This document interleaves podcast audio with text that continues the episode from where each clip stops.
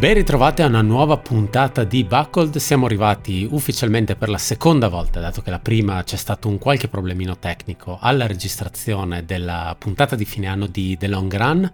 Prima di cominciare però ci tengo a ringraziare le persone che ci supportano, gli sponsor di questo podcast. Nello specifico Buckled è presentato da Wild Tea e per chi non lo sapesse, anche se in realtà l'abbiamo già ripetuto un paio di volte, ve lo trovate anche sui, sui social media, da dicembre c'è una maglia che abbiamo realizzato in collaborazione con Wild Tea, è a tema uh, Sonoran Desert, ovviamente nello specifico per, uh, sia per Avelina che per Black Canyon. Di Black Canyon poi parleremo nel corso di questa puntata, andatevela a vedere, eventualmente andatevela a comprare, i numeri sono pochi, la maglia è stata stampata in, in edizione limitata, quindi non lasciatevela sfuggire. Vi ricordiamo che Uh, se siete supporter su Patreon avete diritto a uno sconto del 20%, quindi andate e dateci un occhio.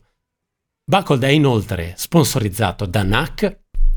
Una cosa che ci sentite ripetere spesso è che nutrirsi mentre si corre non è facile, farlo bene mentre si corre lungo lo è ancora meno. La missione di NAC è di aiutare l'atleta nelle sue esigenze nutrizionali sulle lunghe distanze, quindi avere energia, essere e restare idratati e recuperare noi stiamo testando i loro prodotti da qualche tempo, eh, devo essere sincero, i miei sono finiti e tocca, tocca fare un nuovo, un nuovo ordine e devo fare anche una confessione un po' imbarazzante.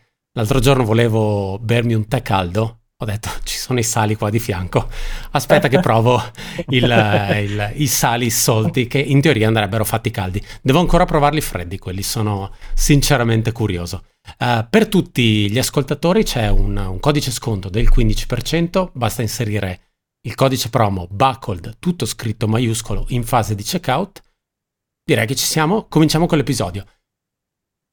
Uh, L'ho detto all'inizio, uh, questo episodio sarebbe dovuto uscire ampiamente prima della fine dell'anno, avevamo registrato dal vivo tutti e tre per la prima volta il 26 di dicembre, ma dato che io sono una bestia per quanto riguarda il discorso di audio, ho fatto qualche casino, ho settato male i microfoni, eh, solo il microfono di Marcello funzionava e questo vuol dire che la mia voce... Era la puntata più interessante dell'anno probabilmente. Purtroppo scoccia a dirlo, ma secondo me era venuta fuori una bella registrazione. La mia voce andava in eco, Tommaso sentiva pochissimo, io anche bassissimo. Un disastro irrecuperabile, dopo aver pianto per un paio di giorni abbiamo deciso di riregistrare la puntata questa volta ovviamente ognuno dalla propria stanzetta per evitare casini, eh, però la cosa buona è che siamo riusciti comunque ad arrivare prima della top 5 perlomeno di, uh, di Free Trail uh, e della, di Ultra Running Magazine che non è ancora uscita, gli uroi non sono ancora stati pubblicati, quindi possiamo dire che i nostri voti non sono uh, falsati da quello che abbiamo letto dalla coscienza popolare, del mondiale che ha spinto per determinati risultati. Uh, devo, devo, essere sincero, avevo pensato anche di cambiare la mia top 5 perché non mi potevo permettere una lobotomia da qui dal 26 dicembre a oggi per dimenticarmi le cose di cui avevamo parlato.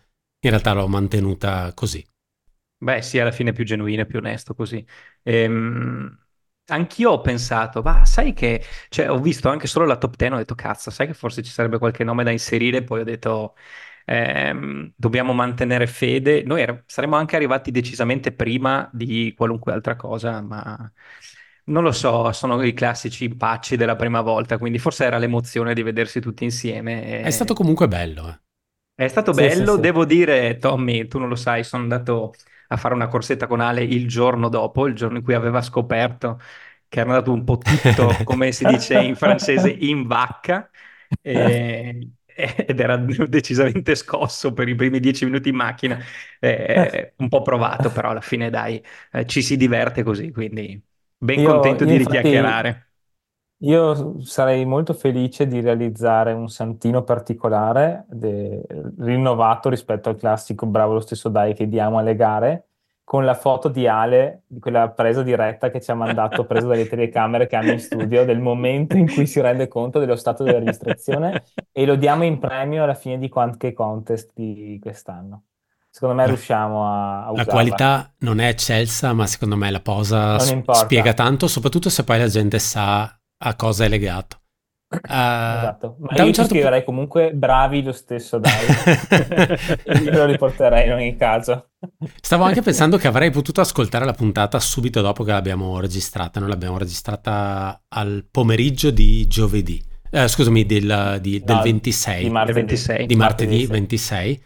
E per fortuna non l'ho fatto, credo mi sarei rovinato completamente la giornata, non avrei dormito la notte, invece sono arrivato felice in studio di poter caricare la puntata al 27 e niente, è, stato, è stata una brutta mattinata. Non era, non era, mai successo, erano successi un paio di problemi tecnici vari, magari la connessione si frizza e cose di questo tipo, ma buttare via una puntata da, e lo dico adesso, 2 ore e 40, sono un sacco di parole che abbiamo, che abbiamo lasciato lì. Um, va detto... anche detto però che tu hai stampato tutto quello che ci siamo detti, quindi eh, se ci sentite un po' più meccanici è perché stiamo leggendo quello che abbiamo detto sì, per sì. essere autentici fino in fondo. Esatto, è una rappresentazione teatrale. Um, un altro segno del fatto che forse questa puntata qualcuno non vuole che andiamo a caricarla è il fatto che uh, questa mattina mi avrebbero dovuto attaccare la, la, fibra a casa. Ieri sera hanno staccato il vecchio, uh, il vecchio provider di internet, mi ha staccato la, la connessione a casa e il quello della fibra ha detto vedo, vengo la settimana prossima, non ti preoccupare, quindi in questo momento sono anche in studio a registrare. Non lo so, nel caso se il mondo dovesse finire tra una settimana potete tranquillamente darci la colpa. Andiamo a vedere quelle che sono le categorie che abbiamo preso in considerazione per i premi di quest'anno, sono bene o male rispecchiano bene o male quelle dell'anno scorso, c'è stata qualche aggiunta e un paio di tagli. Ovviamente andremo a dare i nostri top 5 e ognuno darà la propria preferenza, sia maschile che femminile. Andremo a disegnare quelli che sono stati, secondo noi, i due miglior rookie dell'anno e in questo caso andiamo a specificare, non si tratta di gente che ha cominciato a correre quest'anno, ma semplicemente anche gente che magari ha fatto il salto di qualità eh, in questo momento non prendiamo ancora in considerazione gente che magari è vent'anni che corre ma ha fatto il salto di qualità. Gente che relativamente ha cominciato a correre da poco, mettiamola così.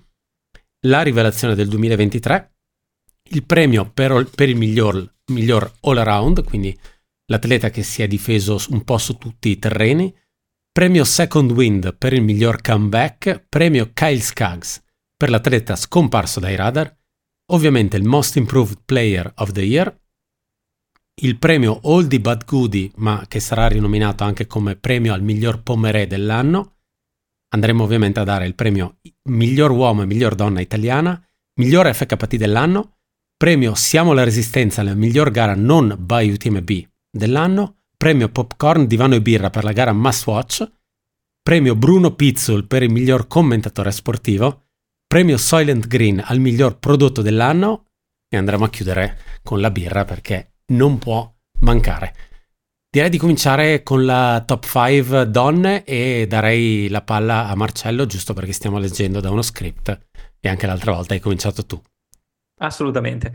Um, la mia top 5 femminile è un po' condizionata dalla scena statunitense, nel senso che al, tra i primi dei cinque nomi che ho selezionato, quattro atleti sono americane e una eh, diciamo che è resident e possiamo considerarla bene o male mh, americana a Spoiler. tutti gli effetti. Spoiler, Uno, qualcuno capirà, qualcuno no, ma tanto ne parleremo. Sicuramente ci sarà qualche sovrapposizione, anche se mi piace pensare e vedere un po' di differenze tra gli approcci che abbiamo avuto. Mm, io sono rimasto un po' tanto legato alla scena statunitense, Tommy è stato molto di ampio respiro, come si suol dire. Eh, quindi è anche bello comunque differenziarci, se ci saranno sovrapp- sovrapposizioni eh, direi di andare un po' più, un po via, un po più via lisci.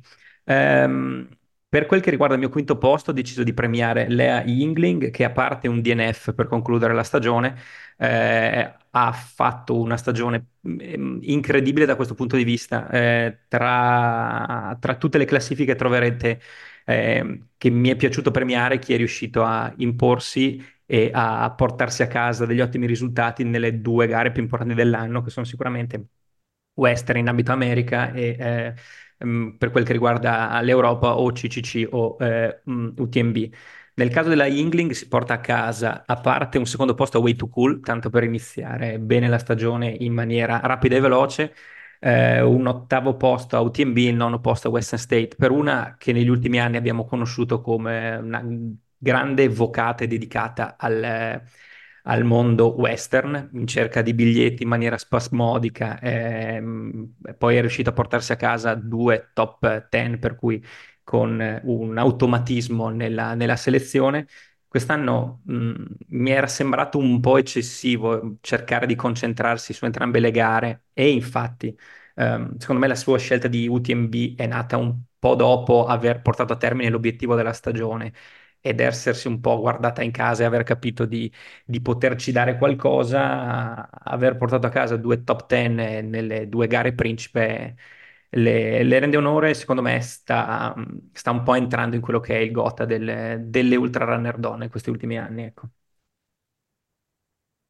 Io, io, come diceva Marcello, ho fatto una classifica che, come avevamo già detto, prendeva un po' dentro vari, vari ambiti della, insomma, dell'ambiente che seguiamo, non solo ultra.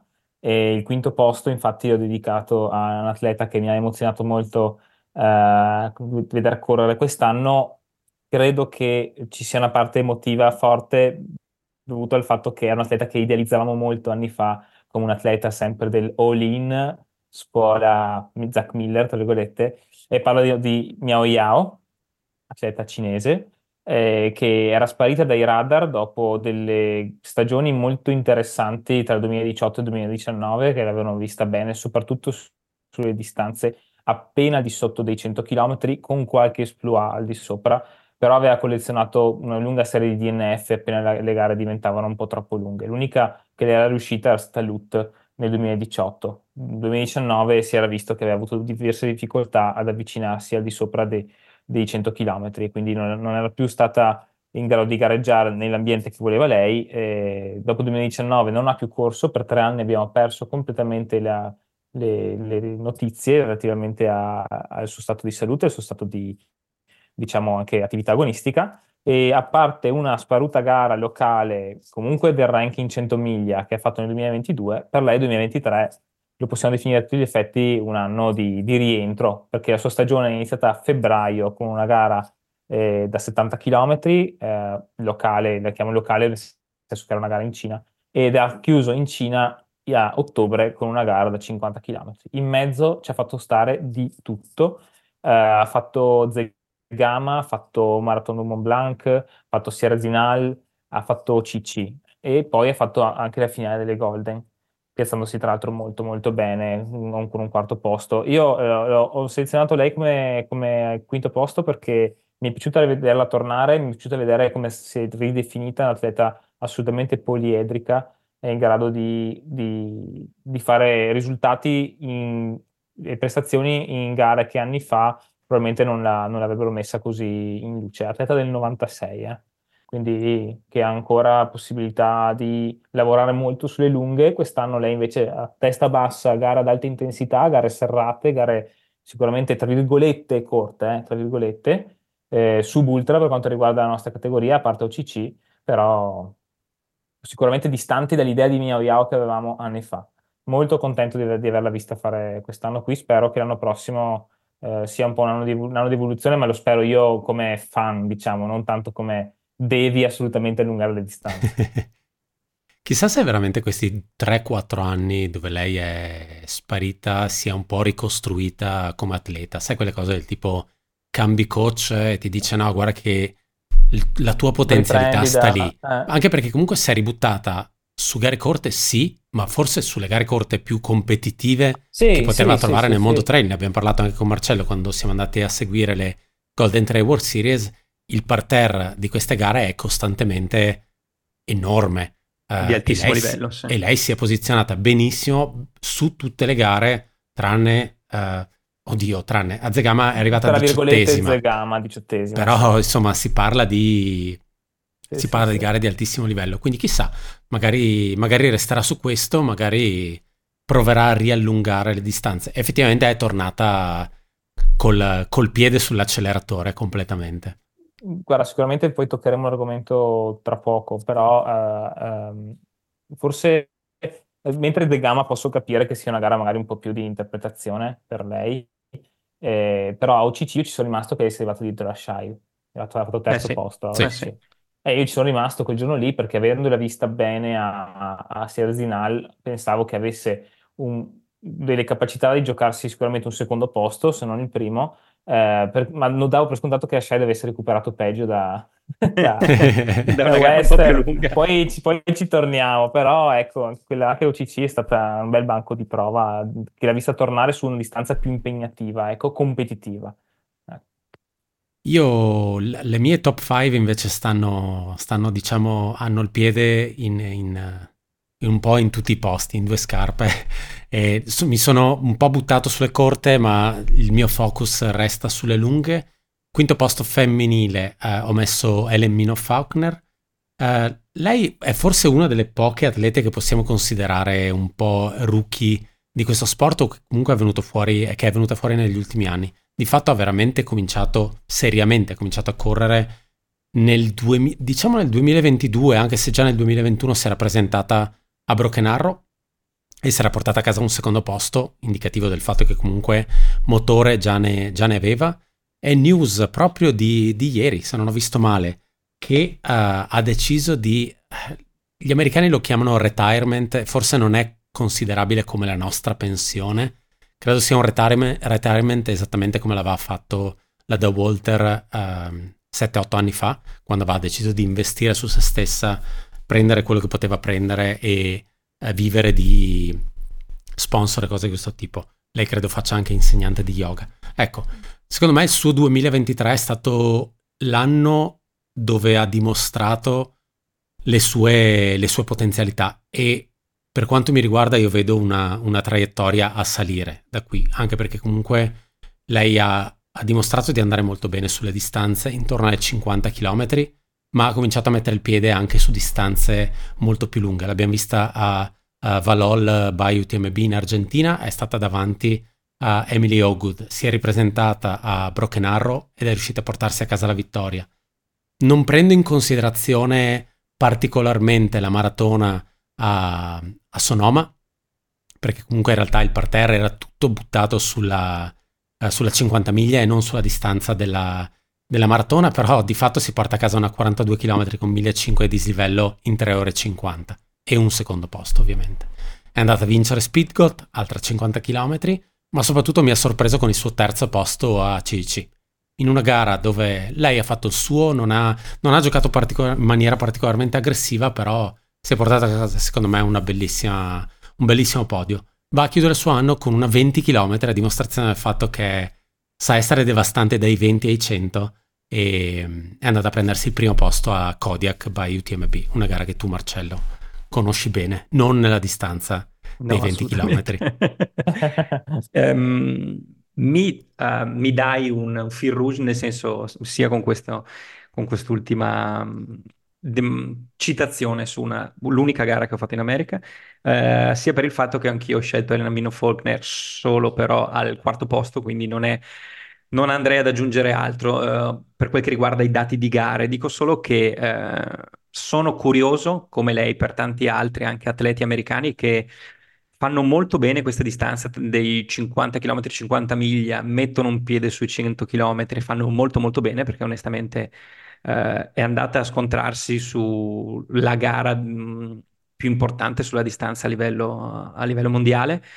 Sono curioso di capire quale può essere una traiettoria. Tu dicevi sicuramente sarà una traiettoria che le porterà molto bene, ehm, un futuro roseo, a meno di, di qualunque altro infortunio possa capitare, ovviamente. Eh, però in America vedo che c'è sempre più attenzione per la scena sub-ultra o comunque non per forza incentrata su 100 km, 100 miglia. Sarà lei uno dei casi, uno degli esempi di persone, di atleti che si fermano a questa distanza? Onestamente potrebbe anche farlo, eh, ti dico, perché hai citato due delle gare, secondo me, più importanti che hanno in America su, sulla distanza di 50 km più o meno, quindi Speedgoat e, e Broken Arrow. Eh, potrebbe far bene, potrebbe decidere di, di concentrarsi su quello, non, uh, non mi stupirebbe. Eh, quello che mi fa sorridere è pensare che è un personaggio un po' strambo, potremmo definirlo noi, un po' così, un po' bizzarro. E, mm, un po' alla Bosio. Un po' alla Bosio, proprio qui volevo arrivare, visto che lei vive nello stesso posto in cui abita Rory Bosio, cioè tra chi, eh, quindi parliamo di Lake Tahoe, sponda California, eh, la richiama un po' per certi versi, eh. un po' un elfo sempre felice, sempre contento. Se uno segue comunque sui social ha l'arcobaleno su, sul nome, Red Cloud è, non è un nom de plume, quindi un nome d'arte, ma è il suo vero secondo nome. E, ed è sempre felice, sempre allega. Ben per lei, sì, sì. Ehm, non ho ben capito se ha qualche richiamo con eh, i nativi americani però sì, è, è vero, non è, non è, un nome da Instagram. Siamo arrivati e... alla quarta posizione di Tommaso. Quarta posizione eh, l'ho assegnata a un'altra atleta di, diciamo, di categoria intermedia in termini di distanze, e, una nostra beniamina, non, non, dobbiamo nasconderci, dobbiamo dire le cose come stanno. E, no, allora, è un atleta che... Ehm, ho selezionato il quarto posto dopo averla vista fare un grosso swing e un grosso improvement da un anno all'altro. È un'atleta che era già molto esposta ai circuiti internazionali da alcuni anni, un'atleta sudafricana che viveva a, che vive però a Chamonix, quindi comunque ha un'esposizione diciamo a gare europee tutto l'anno volendo e anche di allenamenti, come a livello di, di environment d'allenamento. E parliamo di Tony McCann, e è una ragazza giovane del 94 che eh, fino agli anni scorsi eh, militava con ASICS e secondo me non aveva mai riuscita veramente a ehm, esplodere a livello di, di, performance, aveva fatto qualche piazzamento da top 10 in gare come le marathon di Gran, Gran Canaria e alcune gare diciamo anche come OCC l'anno scorso, cioè scusate di due anni fa, siamo nel 2024 oggi, siamo eh, questo devo cambiarlo dello script perché sto leggendo ancora la registrazione del 26. No, eh, comunque era un atleta che fino al 2022 si era, era rimasto forse un po' più nascosta, mettiamola così in, in termini in senso lato. 2023 per lei è un anno eh, che secondo me eh, l'ha messa in luce come atleta molto intelligente nel scegliere le gare. Ha fatto una stagione estremamente sensata, partita a maggio e terminata a eh, novembre quindi molto più traslata verso il secondo semestre, diciamo, dell'anno. E iniziato con quattro gare, solo quattro gare, solo air quotes, quattro prime posizioni. Allora, eh, le, secondo me su queste quattro gare, guardando un po' i gap, le classifiche, eh, due erano, al, erano competitive e due invece meno. Le due competitive sono state Transulcania e OCC, già solo vincere OCC con il palco eh sì. che c'è stato quest'anno, comunque il, con il livello degli ultimi anni, è tanta roba. Anche Transvulcania, in cui si era confrontata con una compagna di, di squadra, Emilia eh, Wagenfeld, eh, era stata lì comunque una, una, gara battagliata. E le altre due gare, secondo me, di livello sicuramente più basso, sono state l'X-Trail di Davos, la Marathon, e poi il Cape Town, eh, sempre nella versione 50 km, che per loro sono 55, ecco. Comunque una, una stagione in progressione perché ha concentrato i primi mesi su gare sotto le 5 ore di, di volume in termini di tempo e ha fatto le altre due gare invece eh, tra le 5 e le 6 ore. Quindi sicuramente una costruzione in termini di tempo in cui stare in gara. Ancora a me è piaciuto tanto perché l'ho visto fare un salto, lei si aveva avuto uno stop l'anno scorso in seguito degli infortuni, mm, tra l'altro aveva fatto capire che non, aveva probabilmente avuto, non avrebbe avuto continuità con lo sponsor, quindi c'era un po' da capire. Quest'anno ha, ha firmato con eh, Terrex, quindi una, una, fa, fa, parte di quella squadra che secondo me in questo momento è un po' un puntino, un faro eh, di, di, una realtà molto bella da vedere almeno dall'esterno. E, e, e, secondo me le ha fatto bene, è stato un, un buon cambio, un cambio un po' di tutto e ha fatto una bella stagione, quindi quarto posto per lei.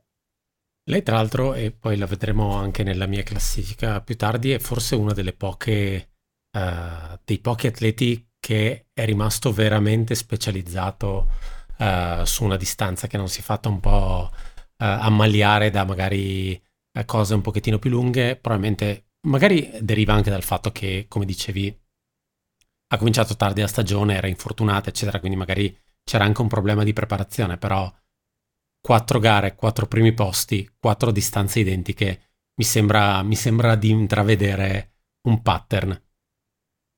Sì. Mio quarto posto per Katarina Hartmut, uh, lei che secondo me forse il suo momento migliore quest'anno l'ha avuto ovviamente a metà anno, lei uh, tedesca vive in Svizzera uh, dove lavora lì, sta facendo un, un dottorato, un postdoc in, praticamente nello stesso posto dove c'è anche Katie Scheid e Ninke Brinkman, credo siano dipartimenti diver- differenti della, della stessa università.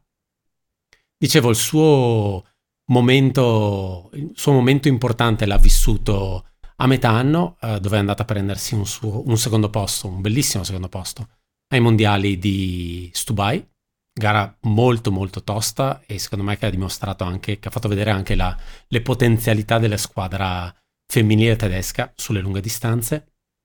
È andata ovviamente e dico ovviamente perché lei è un aficionados di questa gara, a vincere uh, di nuovo Eiger, uh, l'aveva già vinto un altro anno, mi pare avesse fatto un secondo posto, ha provato altre due distanze di Eiger, quindi è, è un po' la sua gara di casa, ma soprattutto si è andata a prendere un secondo posto a UTMB a settembre, che è andata un po' a chiudere quella che è stata veramente, veramente un bell'anno e forse l'anno in cui si è si è dimostrata all'altezza di, tanta, di, di un'elite uh, femminile, uh, soprattutto sulla lunga distanza, quindi diciamo dai, dalle 50 miglia alle 100 miglia.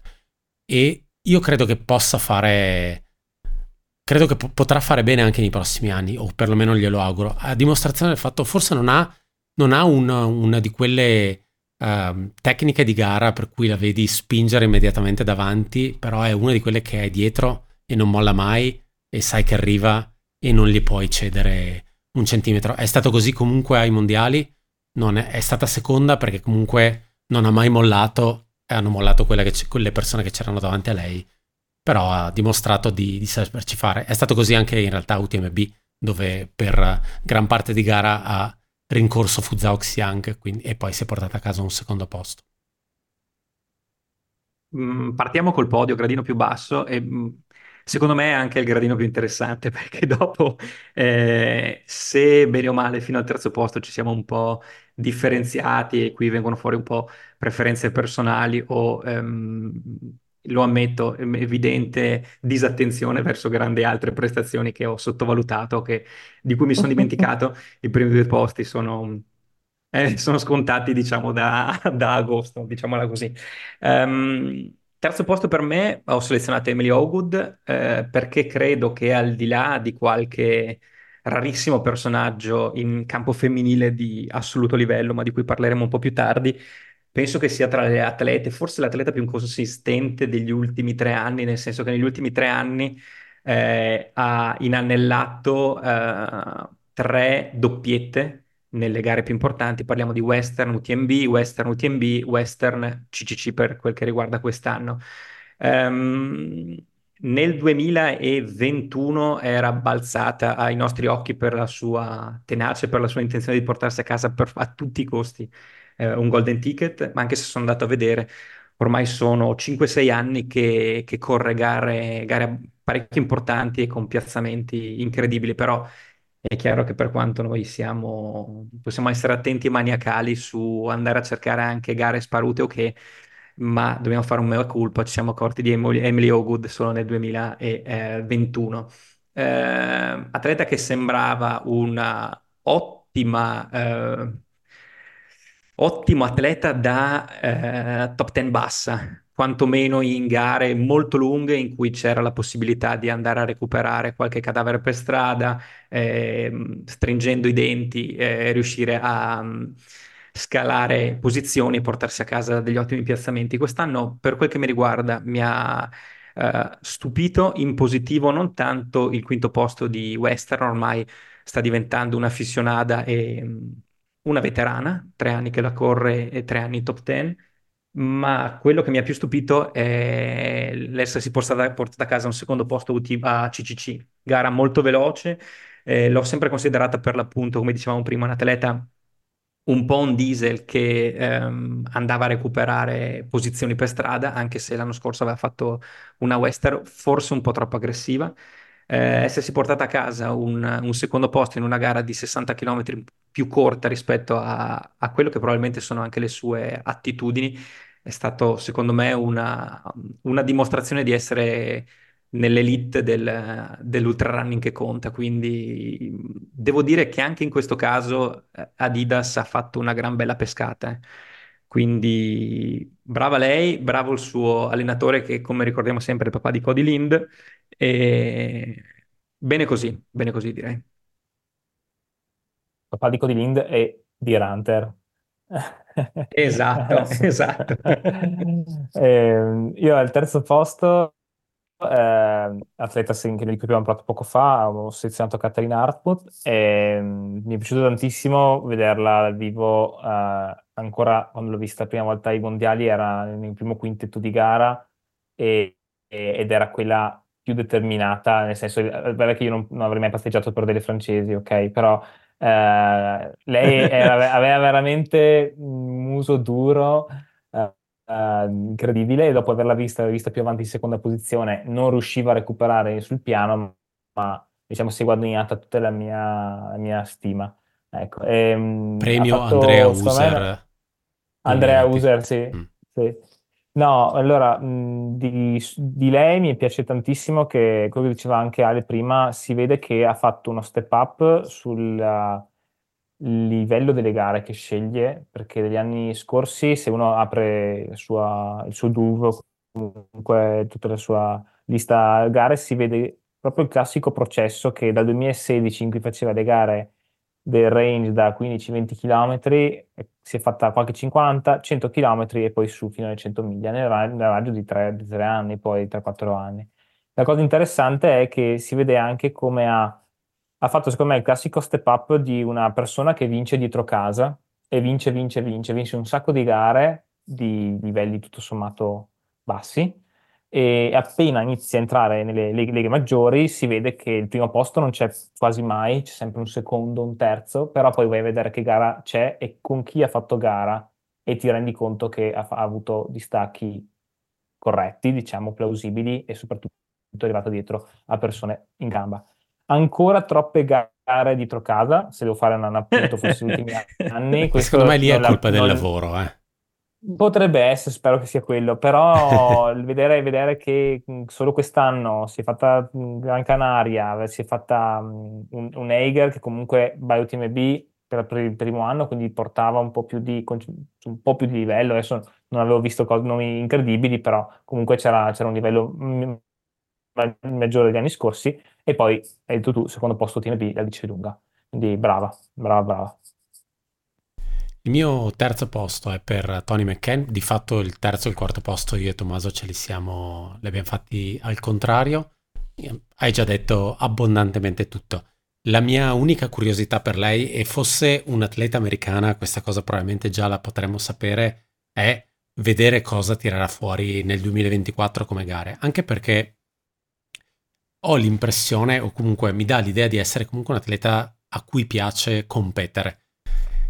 E spero non vada poi a infilarsi sempre nelle stesse gare anno dopo anno, ecco. Quindi che vada a cercare stimoli differenti. Mi rendo anche conto che questi stimoli non è che si possono trovare ovunque nel momento in cui la tua distanza è la 50 km. Quindi decidi di fare Golden Trail World Series, ok, ce ne sono giusto un paio che si avvicinano a quella distanza, ma devi scendere a 40 decidi di fare altre cose, vai UTMB perché ti, ti interessa il prestigio, non ci sono poi così tante gare grosse in Europa che hanno quella distanza specifica. Quindi ecco, sono sinceramente curioso di vedere quale sarà il suo calendario quest'anno. Spero che magari nella, già nella puntata di gennaio, beh, sicuramente la puntata di fine gennaio andremo a fare il calciomercato esattamente come è stato per l'inizio 2023.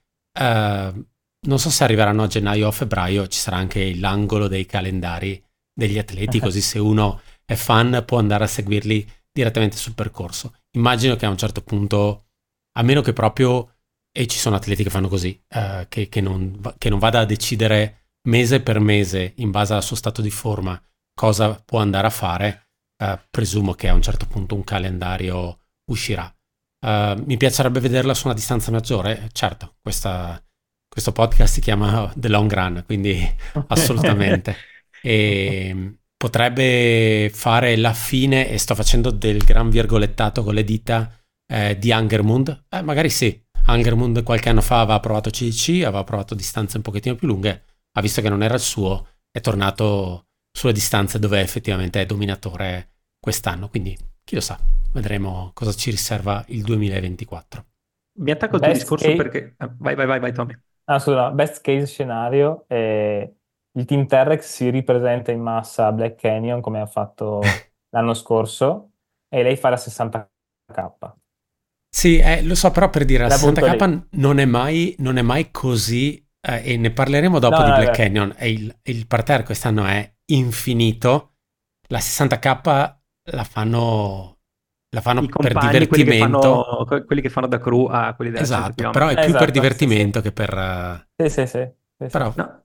Stavo pensando, stavo pensando, rispetto a quello che dicevi, eh, sarebbe carino che si spostasse su altri lidi, non è per tornare sempre al discorso degli Stati Uniti, ma Um, proprio per il fatto, per quello che hai detto adesso di Black Canyon, um, se fai comunque bene o male una gara del circuito UTMB che non siano proprio OCC o le gare più, più importanti, bene o male la 50 è sempre la uh, sorella minore di LUT 120, sorella minore di questo, di quello. In America, bene o male, ci sarebbero delle garette tipo Chakanot 50 km, ci sarebbe Way to Way Cool to 50 km. Mm, mi rendo conto che è un po' da nerd eh, appassionati, però cazzo, hanno, hanno, un loro prestigio e non sono a è la gara della domenica rispetto a quella del sabato che è più figa. Eh, mi rendo conto che dove abita non è che sia proprio il terreno propedeutico per allenare quantomeno una Way to Cool eh, ad aprile, però secondo me potrebbe essere una che fa bene e potrebbe portarsi a casa molto probabilmente anche il record del percorso. Quindi sarebbe com- figo, ecco, che Come diceva Tommy, sicuramente il team T-Rex sarà in massa a, a Black Canyon. Uh, Way Too Cool, uh, Chakanat sono bene o male nello stesso periodo. Quando di solito un atleta europeo va negli Stati Uniti non ci va per una settimana, ma già che c'è, infila qualcos- qualcos'altro dentro. Quindi chi lo sa. Potrebbe, potrebbe anche potrebbe incrociarsi essere. con i due mesi di, di Buckled in, negli Stati Uniti del tour esatto, quest'anno. Se, eh, se vuole Quindi, aggiungersi al nostro bus, eh, c'è posto info chiocciolabuckle.it guarda Bascol e, no, e, tra l'altro in, in, team ha anche un sacco di gente che viene da lì, quindi insomma si potrebbe ah, far influenzare guarda, e lei è pensando... parte del, dei, dei Beaufort 10 Cowboys, quindi lì ce n'è un altro che è interessato alle gare americane. Dicevi sì, o l'Ipuma. O l'Ipuma. Anche. L'Ipuma le ha fatte tutte l'anno scorso, primavera scorsa, quelle lì della, del, del, diciamo, del range 50 km eh, pacifiche. L'Ipuma eh, sarà a Black Canyon. Eh, quindi sono curioso. Vediamo, dai. Vediamo. Ass- Anche perché giustamente sì, per una persona che, per una sudafricana che vive in Francia, l'appeal forse dell'America ancora deve arrivare. Sarebbe bellissimo per il fan base, ma boh. La... Vabbè, dai, andiamo, andiamo, andiamo oltre. Mm, mi ricordo ancora le battute che avevo fatto nella prima registrazione, quindi le ripeterò per il grande pubblico. Quindi...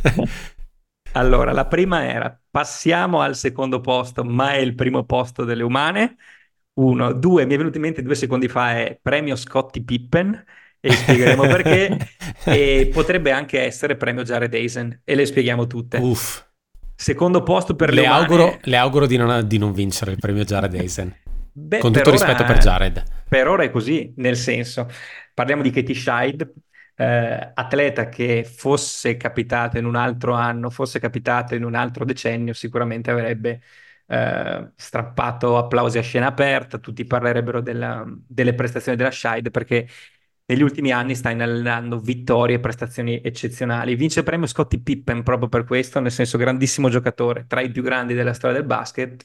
Peccato essere nati e aver giocato in quella decade, in quel ventennio, dai quindicennio, soprattutto questo era proprio sfigato anche in squadra di, di Sua Maestà Michael Jordan, e premio Jared Eisen perché ad oggi detiene eh, il secondo miglior tempo di sempre su Western State come il buon, eh, il buon Jared.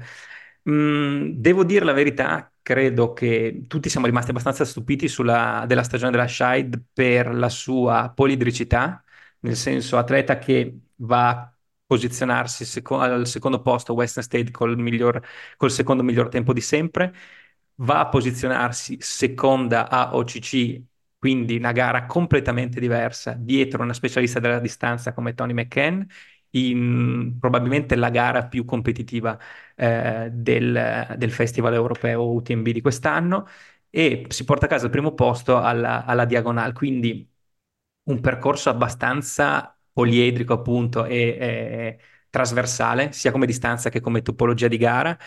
Per quello che, per come la vedevo io, visto che mh, ha prediletto fino a quest'anno gare molto di montagna, e, e, visto dove abita, perché parliamo della zona del Mercantour, quindi eh, Francia al confine con, con, la provincia di Cuneo, eh, non avrei mai pensato che avrebbe fatto così bene a Western State, non avrei mai pensato che avrebbe potuto sprigionare quei cavalli che ha sprigionato su, in gara e che avesse quel, quel tempo sulle gambe, eh, per cui, ripeto, sfiga vuole che non è arrivata prima Western State, la gara forse più importante dell'anno, non è arrivata prima neanche OCC.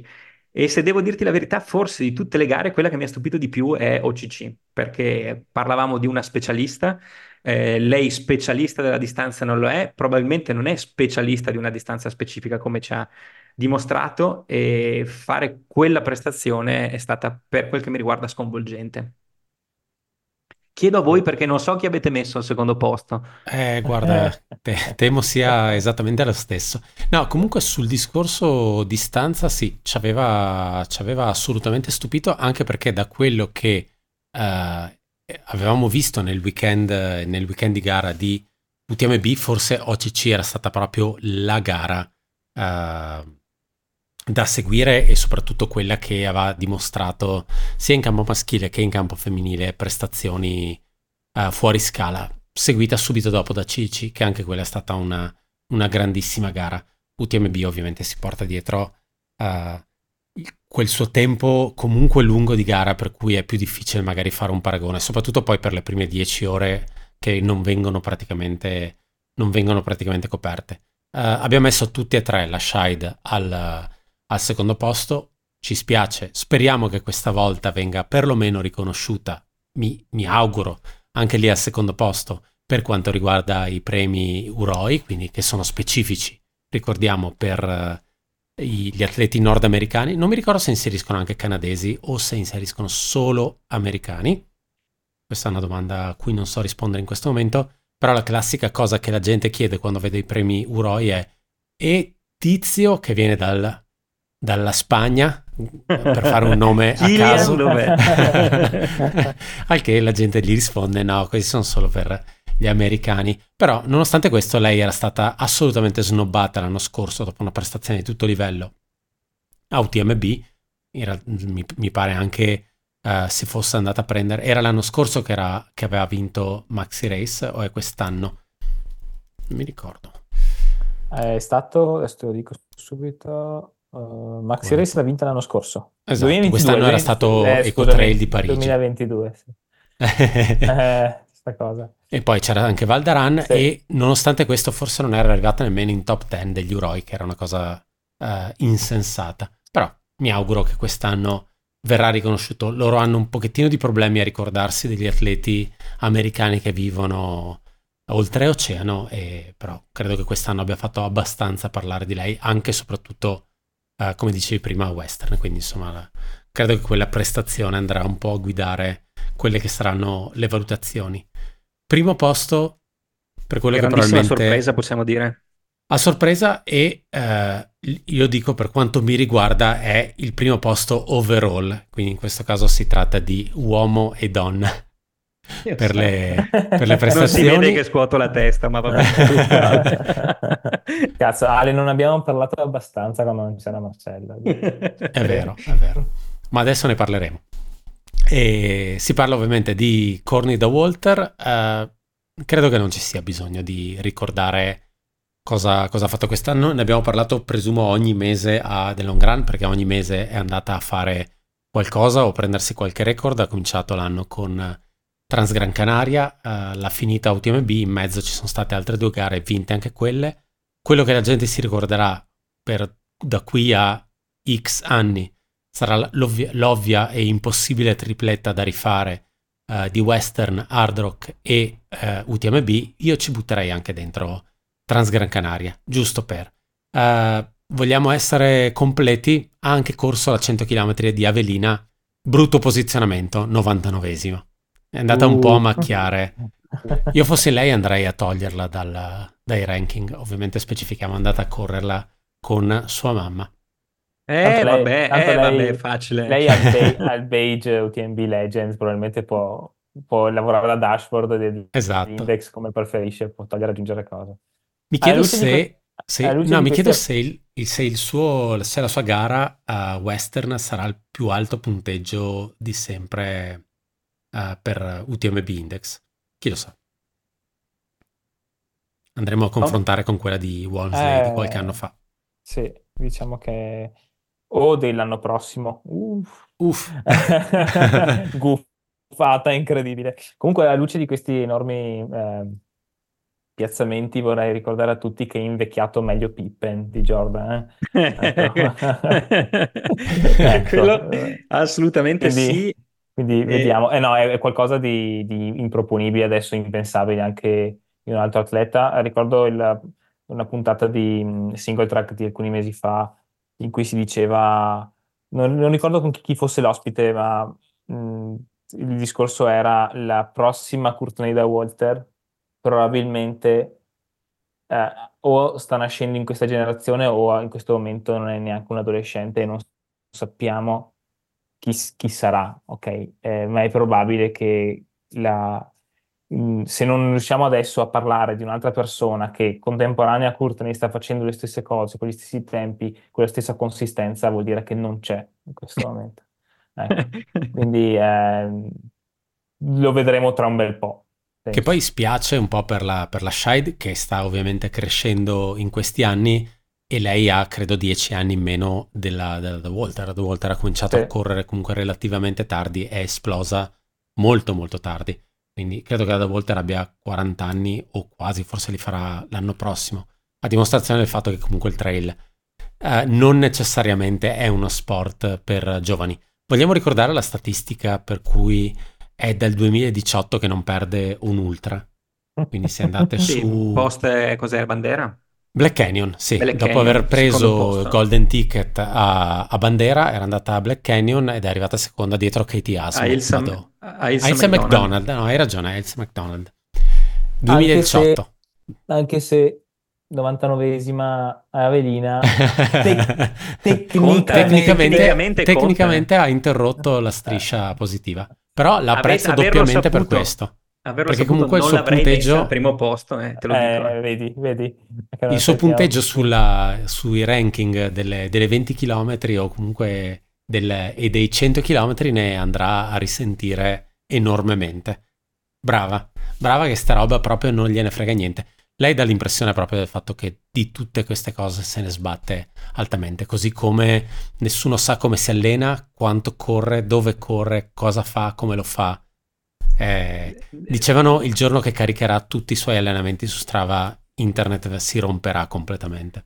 Dico due cose, facile sbattersene i coglioni quando sei cartone da Walter, uno, nel senso che probabilmente me ne sbatterei anche i coglioni così così, e due, la domanda è sempre, e mo che farà? Cioè il 2024 cosa porterà? Perché ormai io credo che lo stimolo a correre ce l'abbia sempre, non mi sembra una che Um, cioè, anzi, è evidente che la sua firma sia il sorriso, la felicità, la gioia ed è secondo me anche la parte bella, cioè nel senso è un, è un bello spot per questo sport, la, la sua persona. Adesso al di là delle, delle battute, delle riflessioni che a volte faccio, e, però a livello agonistico Stavo guardando la striscia più lunga dell'NBA da, da poter battere di vittorie, quella potrebbe mancarle, onestamente.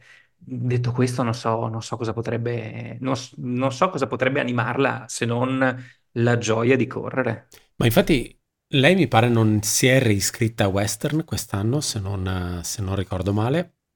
Sarà ad Hard Rock e secondo me questo è un buon indicatore di quello che potrebbe fare negli anni a venire, cioè andare a fare gare che effettivamente le interessano o che le possono dare qualcosa. Non credo che Hard Rock, oddio, potrebbe correre per stare sotto le 24 ore, cosa che potrebbe fare agilmente nel momento in cui riesce a concentrarsi. Hai solo quel focus. Sì. Esattamente.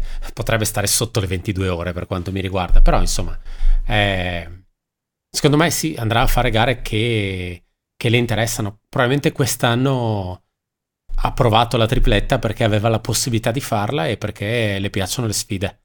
E, e ricordiamo, e, uh, Hard Rock uh, la gente l'ha vista stanca e la, si può dire tutto quello che si vuole, non, il parterre magari non era enorme, per quanto ogni anno in realtà sia sempre migliore, comunque è andata a prendersi il record del percorso, uh, UTMB è andata a chiudere col primo posto, decisamente finita dalla vita, ma a mezz'ora dal tempo della Shide, quindi insomma non parliamo sì. di un UTMB in 30 ore, parliamo di un UTMB di tutto rispetto fatta senza benzina nella, nel serbatoio perché l'abbiamo vista ad Arnuva, eh, scusami, a, a Vallorsin e lei era veramente finita.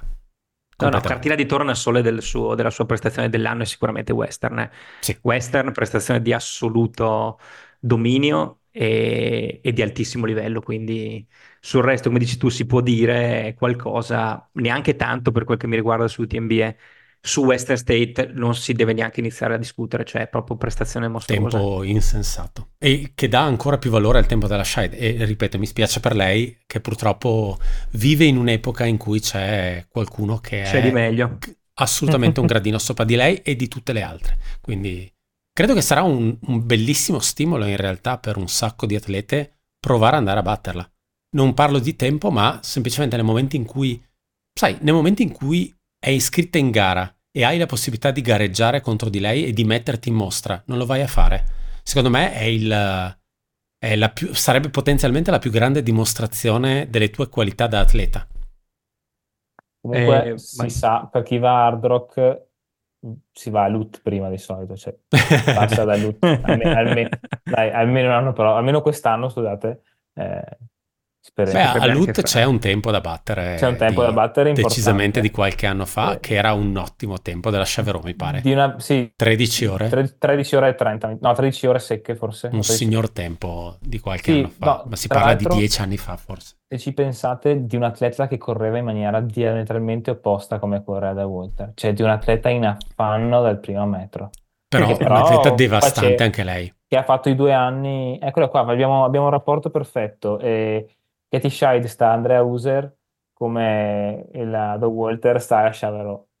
Eh sì, ma eh, a proposito di corsa, eh, volevo dirlo prima, eh, mi, mi riallaccio, ehm, con Ale in questa corsetta appunto che abbiamo fatto di eh, defaticante per la mente post, post tragedia di registrazione, eh, parlavamo di una delle grosse curiosità e mi ritrovo in quello che dice Ale, cioè mi piacerebbe correre a quel punto 100 metri, presumo, insieme alla da Walter perché non hai la contezza di, di, quale sia il suo reale motore. Nel senso che se tu mi chiedi un atleta che spinge forte, non mi verrebbe mai da dirti la da Walter perché probabilmente siamo abituati a vederla in frammenti in cui pesta, su, pesta sui bacchetti, è in salita, spinge e tutto.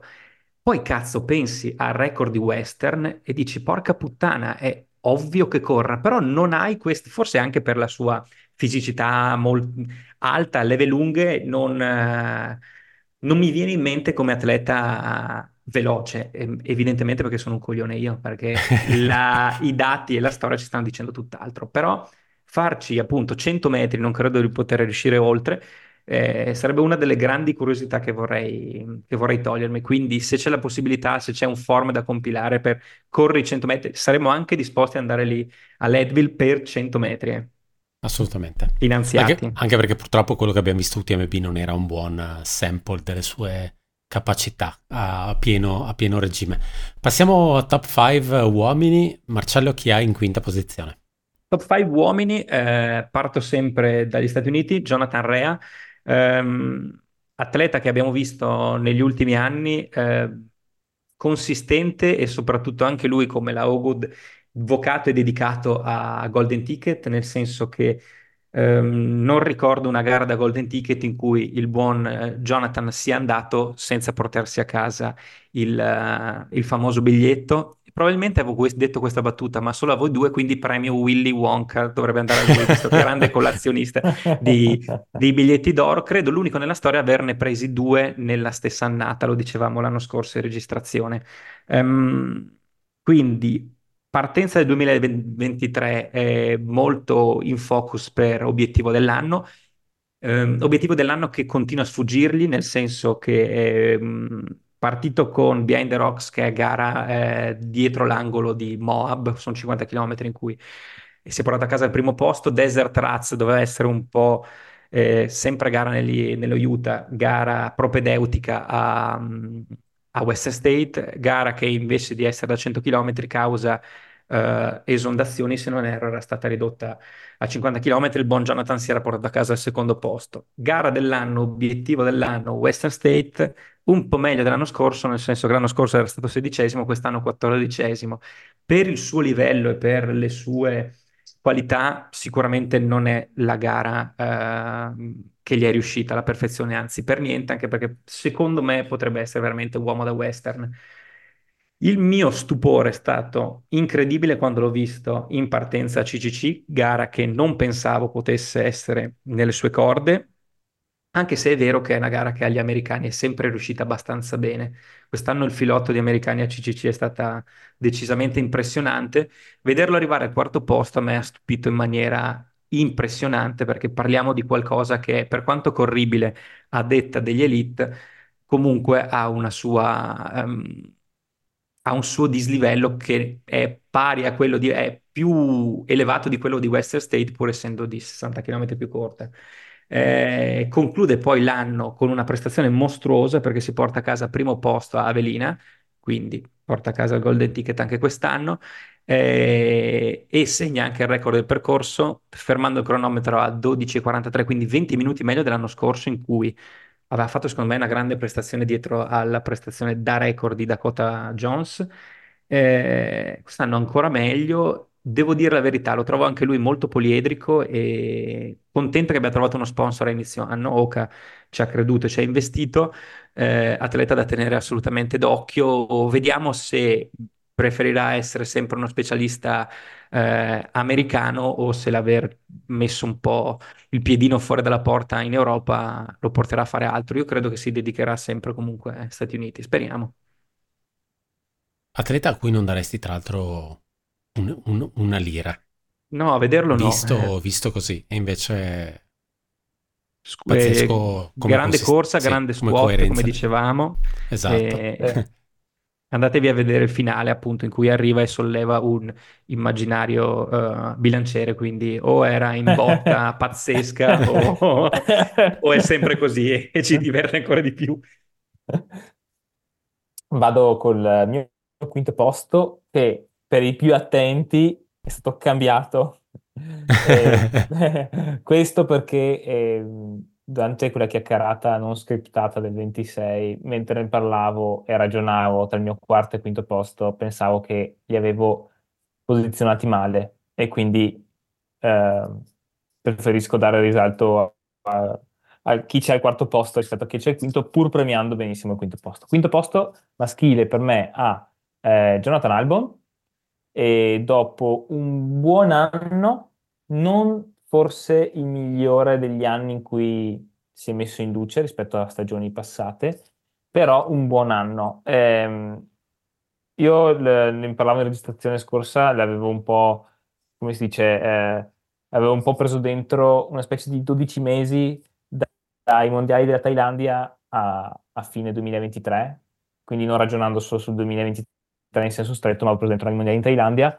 Terzo posto in Thailandia, terzo posto a Zegama, quindi a distanza di pochi mesi si riconferma comunque stare nella eh, nella parte di classifica più importante sul podio della, della, sua categoria di gare che fa più di frequente, quindi gare intorno tra i 40 e i 50 km, perché terzo podio a Zegama, cioè terzo posto a Zegama è, è veramente tanta roba. E, ehm, c'è poi un momento di defiance che non, fa, non lo fa rimanere nella mia quarta posizione nella mia classifica perché ai mondiali ha una giornata un po' difficile, è costretto ad andare a prendersi una stone per poter fare CCC e lo fa in una maniera probabilmente abbastanza noiosa perché va a 20 km delle route, a Cortina 20 km, a probabilmente a fare non si sa cosa e fa anche, secondo me, cioè non fa una, non onora la gara, secondo me, va a farsi il giro, ecco. E quindi da quando l'abbiamo visto passare in discesa col sorriso era assolutamente una persona rilassata, consapevole che la sua stone se l'era messa da parte. E, um, si ritira alla Marathon de Mont Blanc, 42 km, dove aveva già fatto bene invece come storicità, e fa fare poi una garetta eh, su in Svezia da sempre di, delle series da 20 km. Quindi parte di stagione che non capisco, chiaramente perché da, da fan base vorrei vederlo sempre al massimo perché è un atleta incredibile, ok? Un atleta che, se vi ricordate, arriva alle radici nelle, nelle, nelle gare OCR e ha, cioè, ma addirittura sulle 24 ore di OCR, quindi una persona di ultra endurance, ma anche molto più va- varia rispetto al solo correre.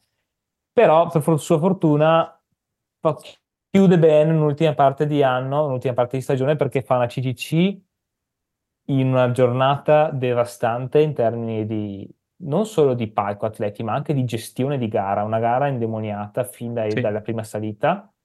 E, e, noi l'abbiamo visto live a, a Trient e l'abbiamo visto in controllo, ma con ancora un sacco di giochi aperti. E quindi poi vederlo vincere e fare una prima posizione da ricordare, un po' sopra al tempo che aveva fatto l'anno prima nella battaglia con Peter Engdahl ma comunque una gara di assoluto, cioè che ha messo in luce la sua capacità. Ricordiamoci che Albon è una persona che tira fuori la lunga distanza una volta all'anno di solito. Esatto. E, e fa bene, e fa bene. Poi si riconferma, va a Templier, non fa un tempo stellare per la distanza, perché Templier essendo gara storica, la distanza da 50 miglia, ha, abbiamo un sacco di riferimenti anche degli anni scorsi, non fa una gara pazzesca sotto il profilo del timing, ma comunque è lì, 6 ore e 42, prima posizione eh, assieme a Puppi, Puppi secondo, e comunque una, una buona chiusura dell'anno e mi è piaciuto che abbia chiuso con a Templier sulla 50 miglia e non su una distanza magari inferiore dove magari poteva esprimersi meglio. Quindi quinto posto per me Albon, diciamo se lo merita, e poi vediamo il quarto a chi lo, a chi lo, con chi l'ho invertito. È interessante comunque vedere eh, avendo i mondiali così vicino, Thailandia e Stubai, due mondiali comunque eh, drasticamente differenti come, come ambiente, vedere eh, proprio due atleti, in questo caso Albon e Puppi, che hanno perso esattamente le stesse posizioni, spostandosi indietro in classifica, quinto, sesto, entrambi, ed erano stati secondo, terzo a, in Thailandia, ma resta il, il vincitore a dimostrazione del fatto che uh, va via bene sul, sul, corribile ma anche sul tecnico, ma ne parleremo, ne parleremo dopo. Um, non so se dire già adesso che, per un po' per velocizzare la cosa, che Albon per me sarà in seconda posizione. Penso di non spoilerare nulla. Secondo me sulla top 5 eh, siamo stati meno omogenei, ma i nomi sono bene o male quelli, sono un pochettino più eh, invertiti. Il mio, il mio, quinto posto è per uh, Zach Miller. Zach Miller che non ha fatto un anno stratosferico dal punto di vista delle gare. È andato a prendersi sua, il suo ticket di partecipazione a UTMB a Tarawera, gara che comunque per gli americani è relativamente facile da fare, uh, è molto corribile come gara, si vola facile in Nuova Zelanda, per noi è molto più un casino andare in Nuova Zelanda per andare a prendere una, una stone è andato a vincere ovviamente la gara da 100 miglia dove sinceramente anche a detta sua non c'era nessuno.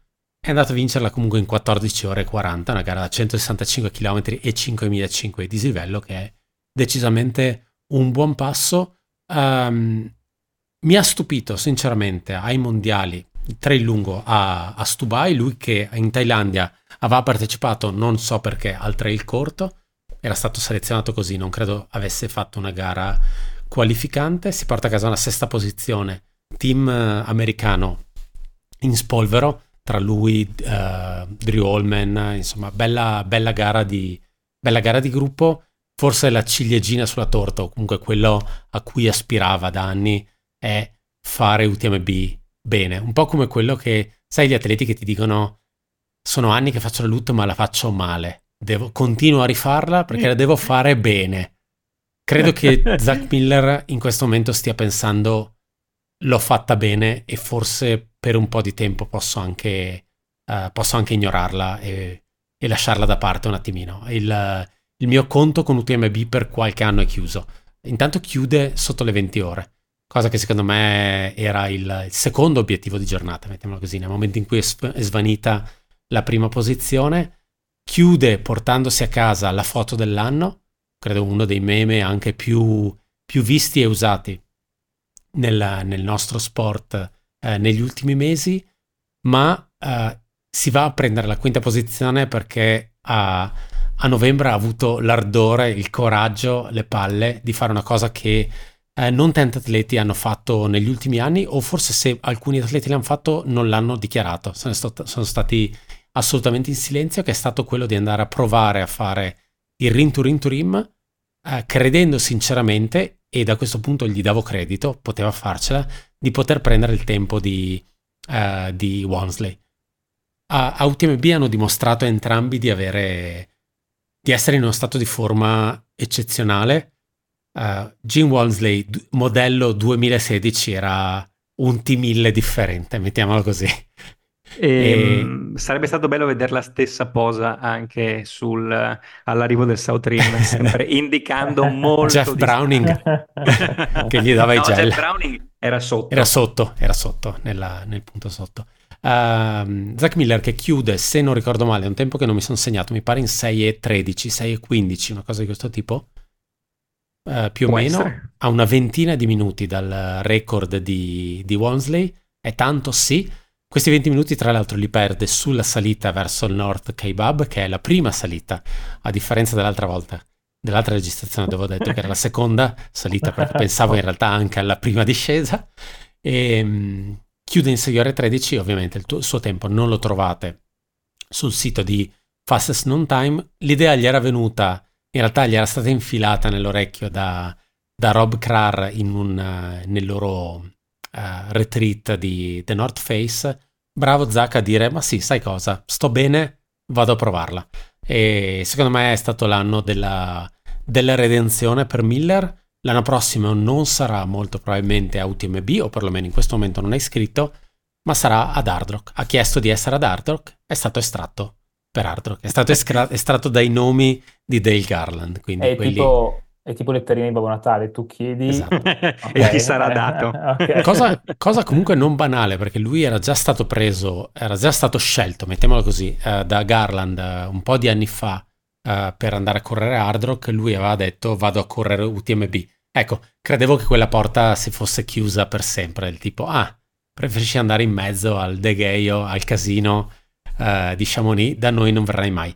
In realtà lui ha fatto una, una poll, quindi una, un sondaggio su, su, Instagram, è stata forse un po' una paraculata. Io credo avesse già deciso sinceramente dove preferiva andare a, a testare la sorte l'anno prossimo e mi, oh, sinceramente mi fa molto piacere vederla ad Hard Rock, secondo me è una gara congeniale a lui, ma mi piacerebbe tantissimo, tantissimo, tantissimo vederlo a Western. Credo che... Continuiamo Arriverà a parlare, dico perché tanto io l'ho scelto come quarto al mio quarto posto, quindi possiamo continuare Grande. a parlare eh, di, di Zach Miller. Eh, sì, penso che aver fatto 5-6 anni di food truck gratuito eh, a, ad Hard Rock per tutti quelli che guardano, tutti gli spettatori di Hard Rock sia servito a essere selezionato e aver ripulito la fedina penale. E, um, mi piacerebbe molto più vederlo US oriented per quel che mi riguarda, appunto, sarebbe bellissimo vederla western, sarebbe bellissimo vedere, da vedere in uh, gare storiche, le classiche, um, classiche di primavera eh, di cui si parlava, quindi Chakanat, eh, vederlo a, sì, a Sonoma, vederlo a Gorge Waterfall, a Way to Cool, perché non lo so, lo abbiamo visto iniziare da, da una classicissima JFK, mh, fare molto bene e, e regalarci forse tra i più bei video di sempre a TNF 50, 2017 se non erro, sì, potrebbe essere Quello con ancora eh, Aiden vestito. Esatto, completino Nike e ancora fidanzato con eh, Hilary, Hilary Allen. E si è anche 2017. Bene, vedi, a volte ricordo. Eh, si è anche molto speso ed è stato molto 2016. Scusami, sicuro. perché nel Video? 2017 è arrivato secondo dietro a Tim Frerix, uno che è un altro che Non, aveva... apria- non apriamo la parentesi. Non apriamo quella porta. Ehm, a te. Stavo dicendo, sì, è stato molto presente, molto vocale per quel che riguarda un po' la, eh, la discussione su UTMB eh, versus eh, Stati Uniti, eh, prendendo una posizione secondo me anche corretta, nel senso, lo dicevamo già, non eh, non è tutto nero e tutto bianco, esiste anche un grigio. E mi piacerebbe pensare appunto che si, che si sia tolto un po' quella, quella scimmia di UTMB. Lo dicevi tu, è, è una gara che gli è riuscita bene? Secondo me sì. Eh, la- non l'ha patita rispetto ad altre volte, non ha avuto quelle, quelle detonazioni, quelle esplosioni che le sono costate la vittoria, gli sono costate eh, un passaggio in elicottero e tutto. Quest'anno ha fatto veramente bene, c'è qualcuno che ha fatto un po' meglio di lui e c'è qualcuno che ha fatto un po' meglio di lui anche il rim to rim. Lo dicevi tu, coraggioso a affrontare una sfida che è veramente eh, mastodontica e a dichiararlo anche prima, onestamente. Tanti, J- tanti FKT mh, non vengono così tanto, mh, non dico sbandierati perché non è stato sbandieramento, ma quantomeno dichiarati. Invece il tentativo, cioè dichiarare il tentativo secondo me, secondo me ci sta te sempre, un quarto d'ora, 20 minuti non sono pochi. Eh, pensavo che avesse sbagliato anche il periodo dell'anno, forse troppo freddo, rischio neve sul Nord Kaibab. Non credo abbia trovato neve, No, semplicemente ha trovato qualcuno anche in questo un po' più rapido di lui. il tempo del 2016 è, è incredibile. Per dire il secondo tempo è quello, il secondo tempo ovviamente in classifica perché una volta è stato l'FKT prima che Walmsley lo battesse appunto di Krar in 6 ore 20 e parliamo di Krar 2013, quindi Krar Sì. al massimo della sua potenza. Trovate il Eh, video comunque dell'FKT di Jim, giusto per dire, quando arriva sul Nord Kaibab, in cui eh, si cam- cambia l'unica cosa che si porta dietro, cioè un marsupio in cui pre- credo che ci stiano solo due goleador, e, e cambia, e cambia Flask, se la chiacchiera tranquillamente, è lì che, che, che ciacola un pochino, poi riparte. Eh, e non sembra così devastante, eh, è così, de- è così devastante invece, è veramente una roba impressionante. E quello che fa ridere, mh, è il controllo assoluto della gamba in un percorso che non prevede tanti guardrail, cioè se lì sbagli, soprattutto all'inizio, fai la prima discesa la fai molto velocemente, cioè finisci direttamente a Phantom Range. Quindi incredibile. Ma non divaghiamo perché non stiamo parlando di, di Jim Mosley. ne parleremo dopo. Vado, mi tocca, mi spiace uscire da questi argomenti desertici per parlare di, di una persona che non ha niente a che vedere con tutto questo, però il mio quarto posto torna in terra europea e va a eh, il buon Stian Angermund che ha fatto una bellissima stagione, assolutamente. Anche per lui, stesso discorso fatto con Album, eh, mi è piaciuto considerare 12 mesi dai mondiali 2022 in Thailandia all'ultima gara che per lui l'anno scorso è stata OCC e ha fatto una stagione in cui si è ripetuto, si è confermato e ha- ci ha fatto veramente divertire un sacco anche grazie ai live delle gare perché ha partecipato a, a diversi eventi, tutti con, eh, forse da parte di due, tra virgolette, minori, tutti seguiti dai, dai rispettivi circuiti, parlo del circuito BioTMB, parlo del circuito mondiali, parlo del, del circuito del, um, delle Golden Series, perché ha partecipato anche a Dolomites Sky Race.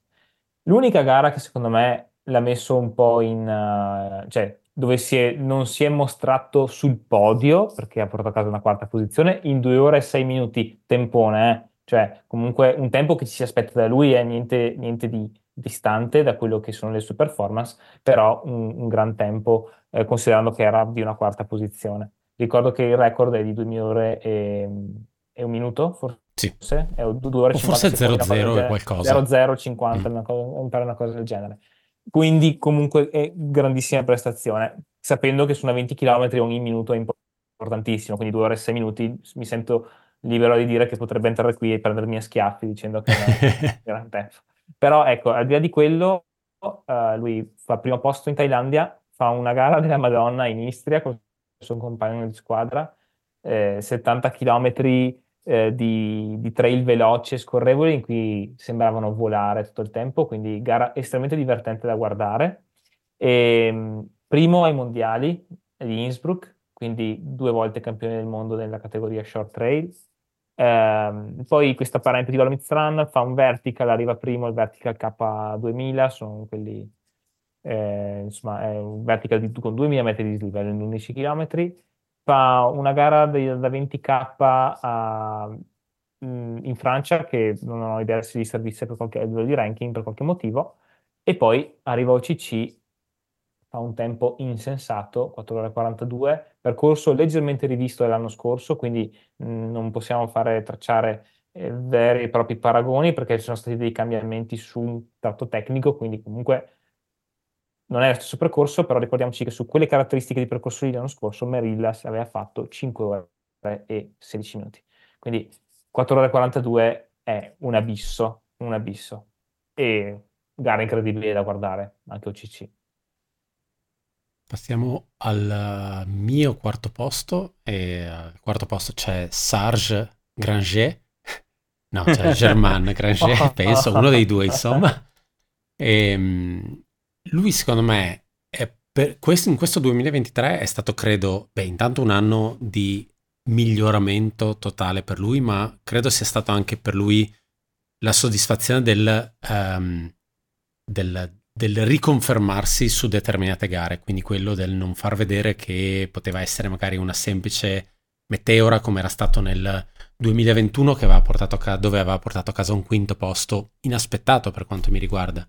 A UTMB, ecco, l'anno non era partito per quanto mi riguarda benissimo, si era portato a casa un quinto posto a Transvulcania, secondo me in una gara non, eh, dove, dove non se l'è giocata, il quinto posto un po' se l'è, se l'è ritrovato in mano, mettiamola così. In realtà da giugno in poi credo sinceramente non abbia, non abbia sbagliato nulla. Ha uh, vinto la 90 km della Marathon du Mont Blanc, ha vin- ah, scusami, è arrivato terzo a UTMB, ma soprattutto ha consegnato praticamente, possiamo dirlo, la vittoria a, al suo amico Jim Walmsley, che se l'è incrociato, con cui si è incrociato a Champelac ed è andato a prendersi il secondo posto all'Euro dopo aver fatto um, un quarto posto l'anno scorso. Secondo me lui ha fatto, assieme alla Shide, un enorme salto di qualità. Per quanto mi riguarda, quello della Shide è ancora più grosso e, il suo, il, l'upside della Shide può essere ancora, uh, ancora maggiore.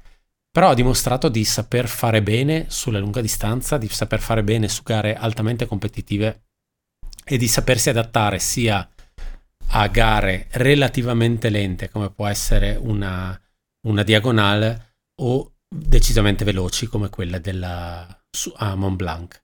Um, è uno, io lo dico qua, è uno dei francesi che mi sta più simpatici assieme al beniamino uh, Ludovic Pomaret. Uh, ha questo dualismo con uh, questo Sarge di cui ogni tanto parla.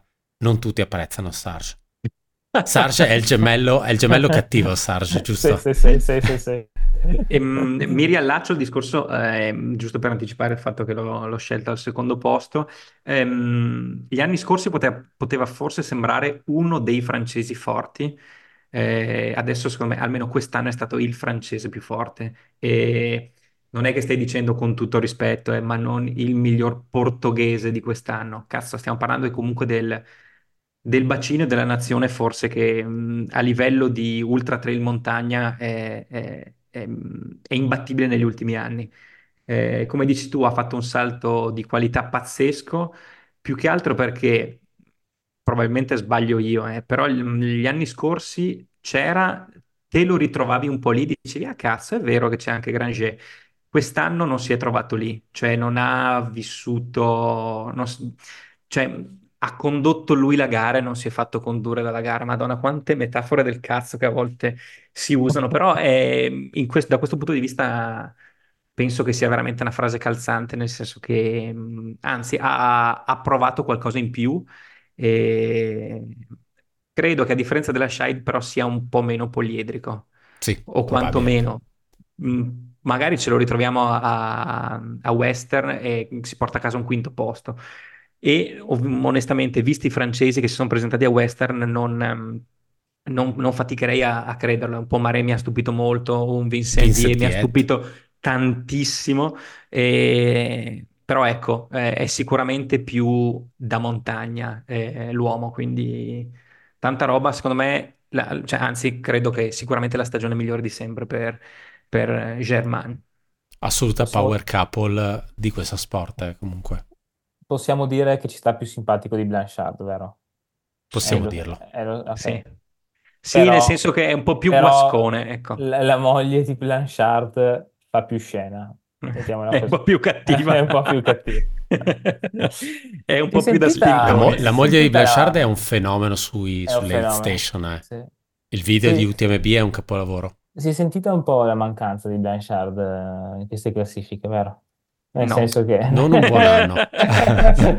no, no, tra l'altro dopo tutta quella costruzione che avevano fatto anche mediatica su il, il Kilimangiaro, la maratona e la western, non è stato un anno che ricorderà proprio quel sorriso. Penso. Però io ci metterei la firma. Eh. Comunque, sì, top 10 a Western in una credo delle sue giornate peggiori di sempre. Credo abbia vomitato per 160 km. Però è chissà, chissà quest'anno.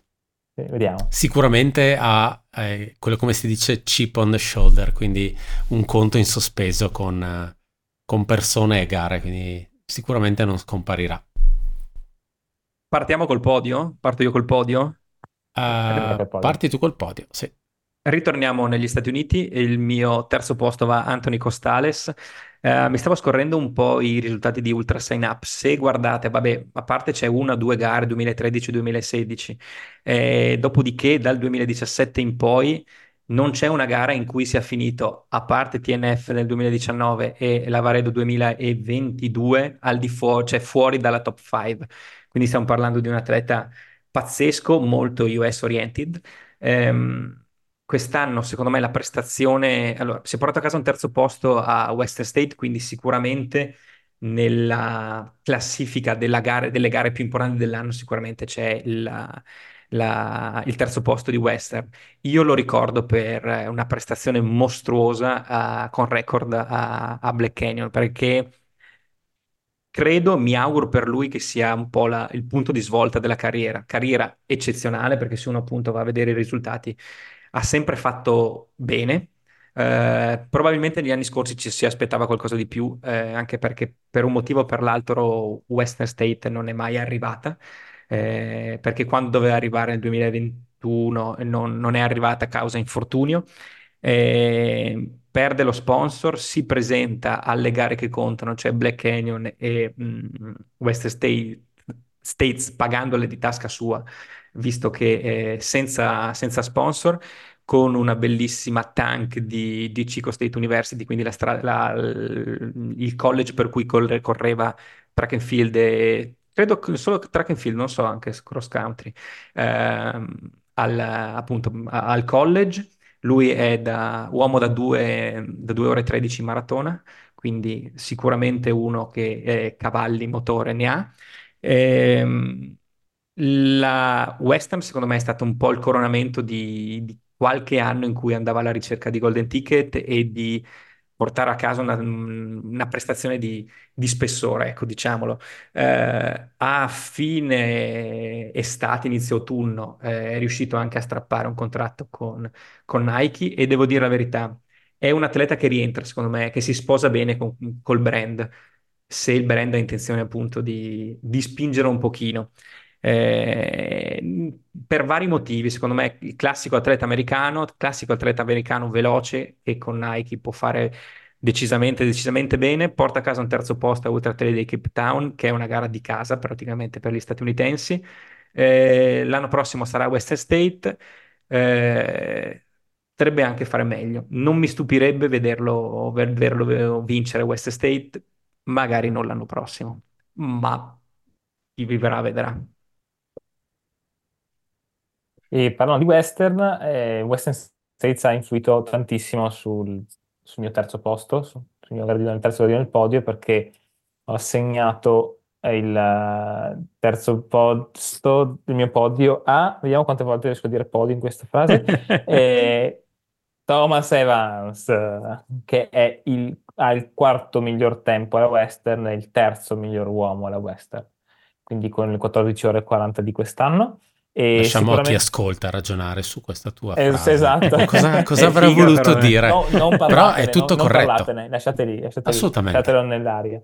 E, ehm, e allora, beh, chiaramente Western prestazione annunciata, preparata, preparata in una maniera tutta sua, in cui che cioè, mi ha ricordato molto alcuni atleti vicentini in questo, in cui cercano di motivarti il fatto che hanno preparato una certa gara portandoti delle motivazioni assurde sulle gare che hanno scelto per arrivarci, ok? eh, tipo devo preparare 100 miglia, allora faccio una 100 km ma la faccio a febbraio per giugno, ok? E poi faccio una 50 km nelle Island eh, inglesi, ma la tecnica. faccio tecnica, esatto, me la faccio a maggio. figata, comunque no, nel senso, mm. eh, storytelling tutto suo, eh, grande capacità comunicativa grazie anche a Terrex Adidas che ha deciso di, di investire, quest'anno si è visto e ci ha fatto divertire un sacco con tutto quello che è, anche se non è stato divertente quanto Janoc, ma in ogni caso anche Evans ha fatto il suo con dei bei momenti. Peccato che al, al di là di questo secondo posto a Black Canyon dietro Costales e vabbè, Snowdonian non, non è cito solo perché è presente sul ranking, ma di per sé non ce ne poteva fregare di meno che andasse a fare Snowdonia.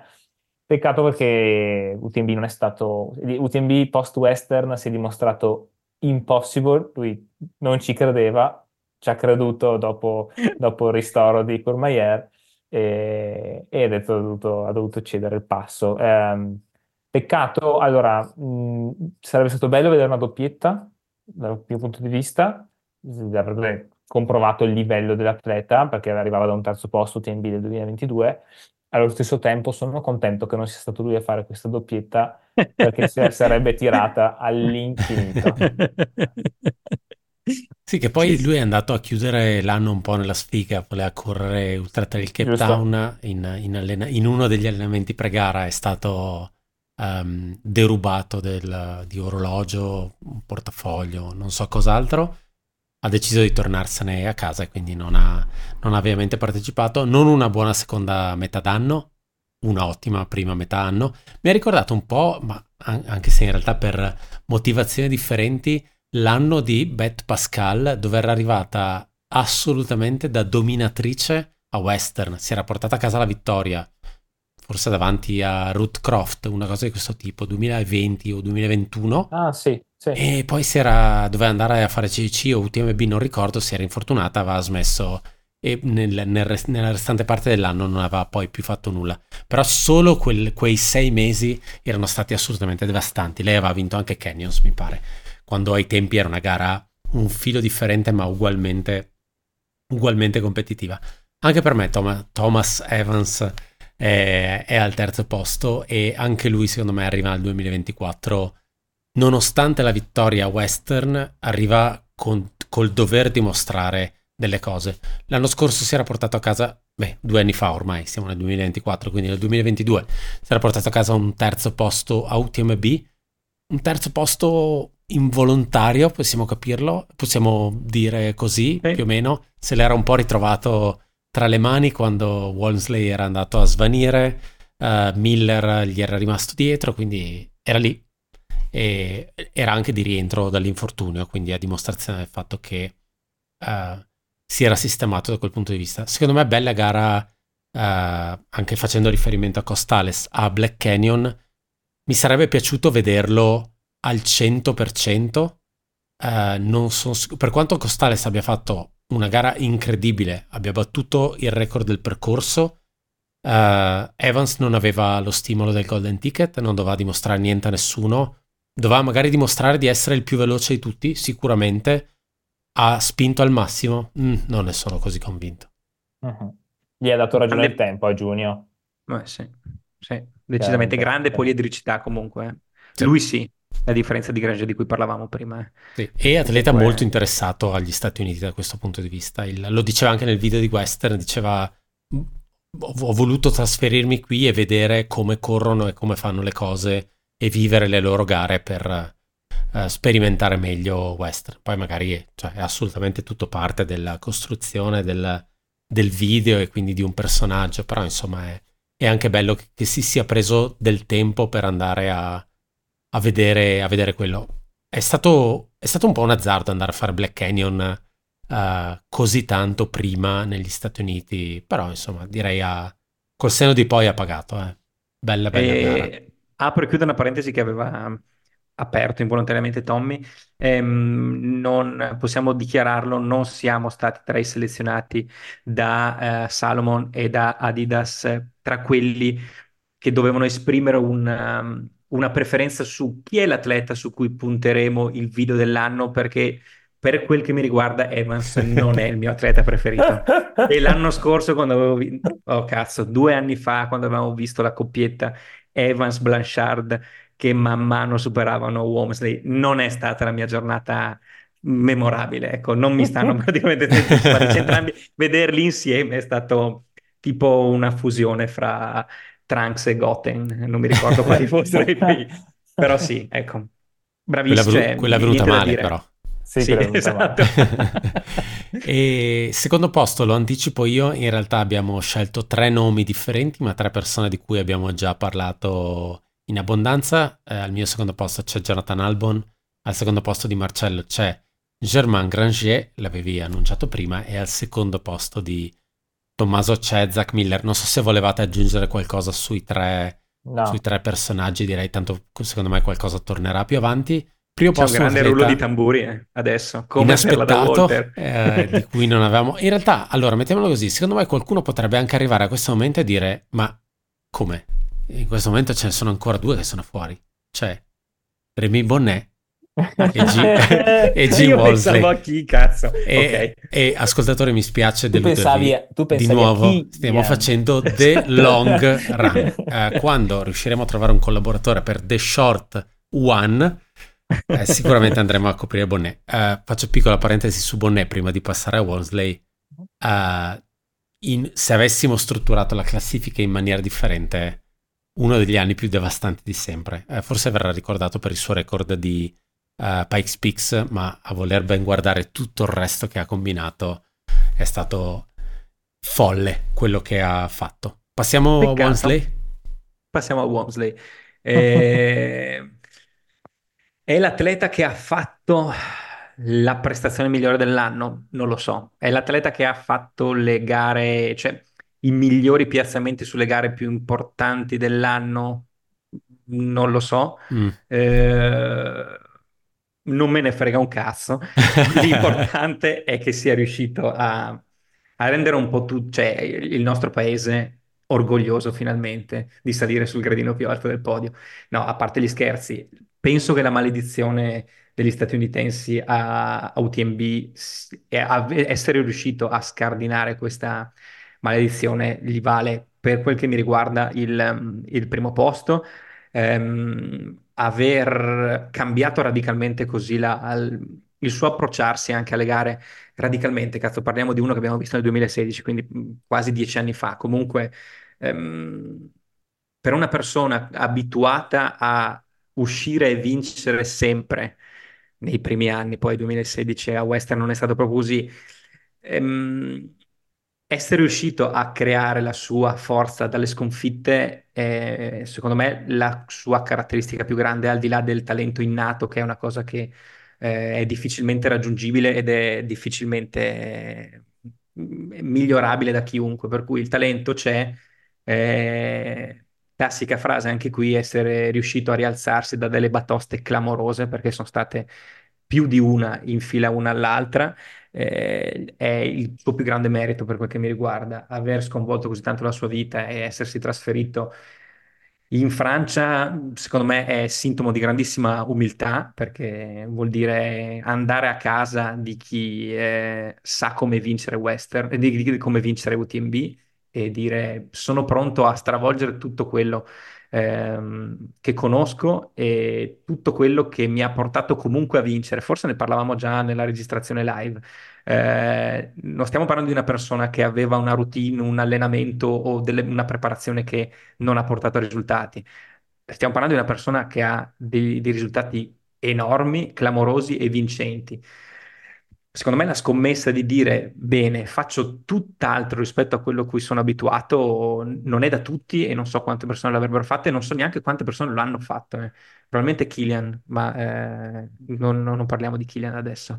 Killian non c'era, quindi non, per quest'anno UTMB non c'entra, l'anno scorso.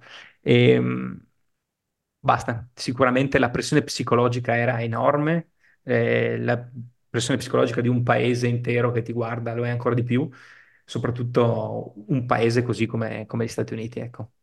È un discorso che abbiamo fatto più volte, ma probabilmente anche lui si è dovuto un po' distaccare da quelle che erano le sue uh, brutte abitudini e, uh, vedetelo in senso assoluto, brutte frequentazioni, nel senso non di brutte persone, ma certo, il certo. fatto di uscire con determinate persone probabilmente lo portava a fare allenamenti non propedeutici a quello che uh, gli sarebbe servito poi a, a Chamonix. Uh, bravo lui, secondo me, a crederci e a dire io investo due anni e mezzo della vita mia e della mia compagna per questo grosso obiettivo, secondo me a dimostrazione del fatto che è uno degli atleti più competitivi uh, che abbiamo visto negli ultimi anni. Bravo a crederci fino alla fine perché per sua stessa missione lui a Champelac era pronto ad alzare bandiera bianca di nuovo, perché eh, sapeva benissimo, il copione lo conosceva, era, era esattamente lo stesso copione del, del 2022. Eh, bravo ad andare a prendersi il suo ticket per UTMB come un vero soldatino a Istria, cosa che non hanno fatto tantissimi atleti perché poi da metà anno, grazie alla uh, Pro Terrain Runners Association, uh, il, il discorso del, dell'iscrizione alla gara è stato un filo, un filo cambiato, lui è andato a prendersi la, il suo ticket facendo una gara che si correva di notte, che non conosceva, andando a vincere, prendendosi il record del percorso. Uh, perché è primo? Perché poi dopo tre settimane dopo UTMB ha detto voglio andare a fare Western l'anno prossimo. Qual è il modo per cui posso farlo? Andare a prendermi un golden ticket a Nizza. È vicino a casa? Perché no? Sto bene, ho recuperato, Cosa ha fatto? È andato a Nizza, ha vinto la gara, si è preso il ticket assieme a lui il suo amico Simon Goslen, che fa parte anche lui dei Beaufort Boys. Quindi l'anno prossimo sarà Western. Eh, cosa, che sassolino ha da togliersi a Western? N- non ho idea, probabilmente, eh, probabilmente eh. a lui piace competere e vedere gente nuova con cui non ha mai corso a Western, per lui è uno stimolo abbastanza abbastanza, nel senso vedere, vedere, gli Evans, vedere i Costales e cose di questo tipo, dice vado e faccio e voglio dimostrare di essere ancora il migliore anche su quel tipo di percorso. Magari lo stimolo sarà fare quello eh, allenandosi in Francia, eh, magari lo stimolo sarà provare qualcosa di differente. Pareva che dovesse andare a fare hard rock, non ha messo nemmeno il nome dentro, sarebbe stato invitato all'istante, probabilmente via telefono con tanto di webcam con lui sul divano, come si fa i draft dell'NFL. E non sarà ad Hard Rock, però c'è il suo amico Francesco che sarà in preparazione per il Thor, quindi non escludo che sarà là a fare magari da, da pacer. Sappiamo benissimo che la direzione è quella, è l'ultima cosa grossa che credo che gli resti da, da vincere. Poi, poi ci sono le varie combinazioni.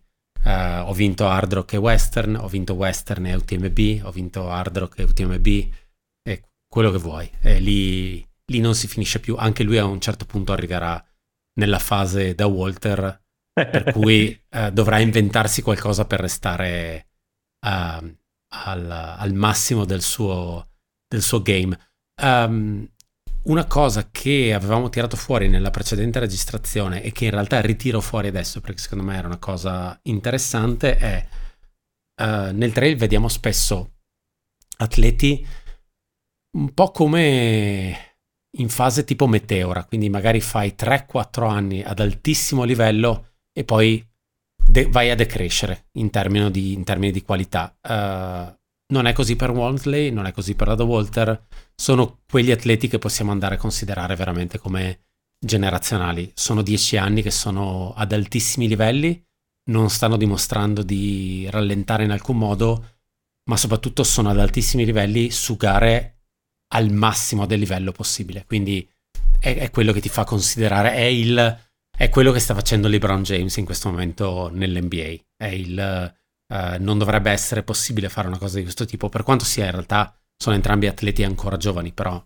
comunque il trail ha dimostrato di essere uno sport dove comunque non è facile riuscire a restare in forma, riuscire probabilmente ad allenarsi bene ogni anno e riuscire a competere anche con l'enorme numero di nuovi atleti e nuove leve che vengono, vengono su ogni anno e che, e che, che si, si, mettono in mostra. Quindi è l'uomo da battere tuttora. Assolutamente, assolutamente.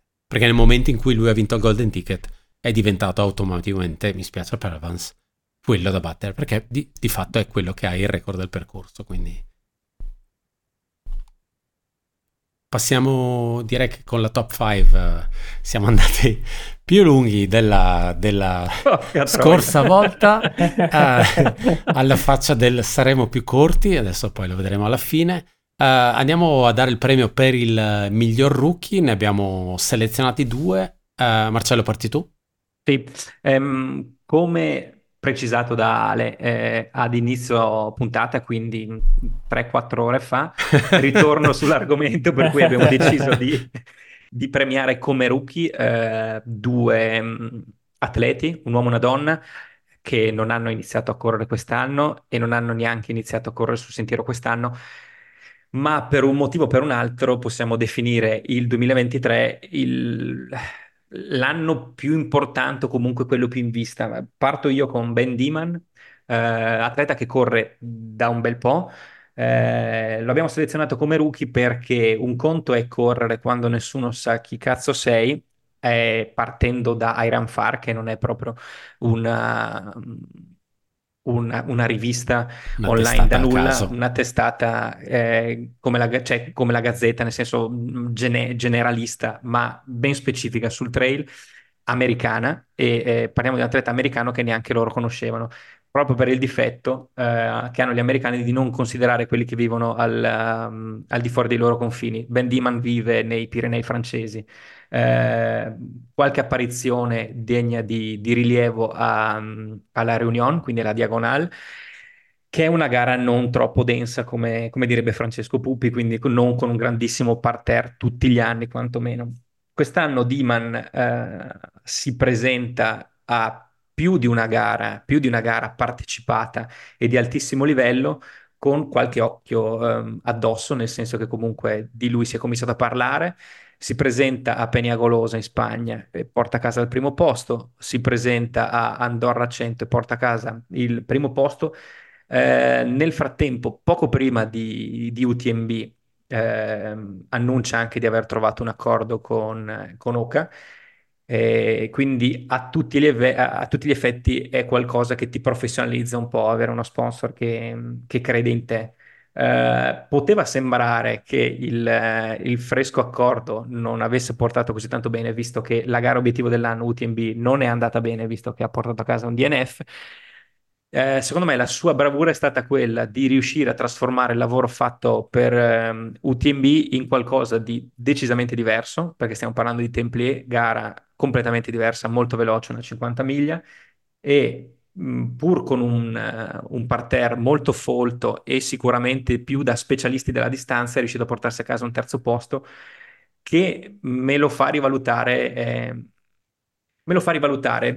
Probabilmente, pur essendo uno che guarda e è un grande fan di questo sport, cado spesso nell'errore di dire Uh, non dico che parliamo soprattutto di gare montane, di grandissimi camminatori, ma rimango sempre stupito quando un grandissimo, un, uno che si esprime bene in una gara lunga e montuosa e con dislivello, il fatto di vederlo esprimersi così bene in una gara così veloce mi, mi stupisce ancora. Quindi dico, cazzo, evidentemente qua, oltre alla dedizione al sacrificio alla testa, c'è anche un, un motore un motore non da poco, anche perché si è, è arrivato eh, alle spalle di, di Albon e Puppi e davanti a, a atleti che io avrei immaginato molto, molto più avanti di lui. Mi ha stupito enormemente questa fine anno, quindi premio di rookie per quel che mi riguarda lui.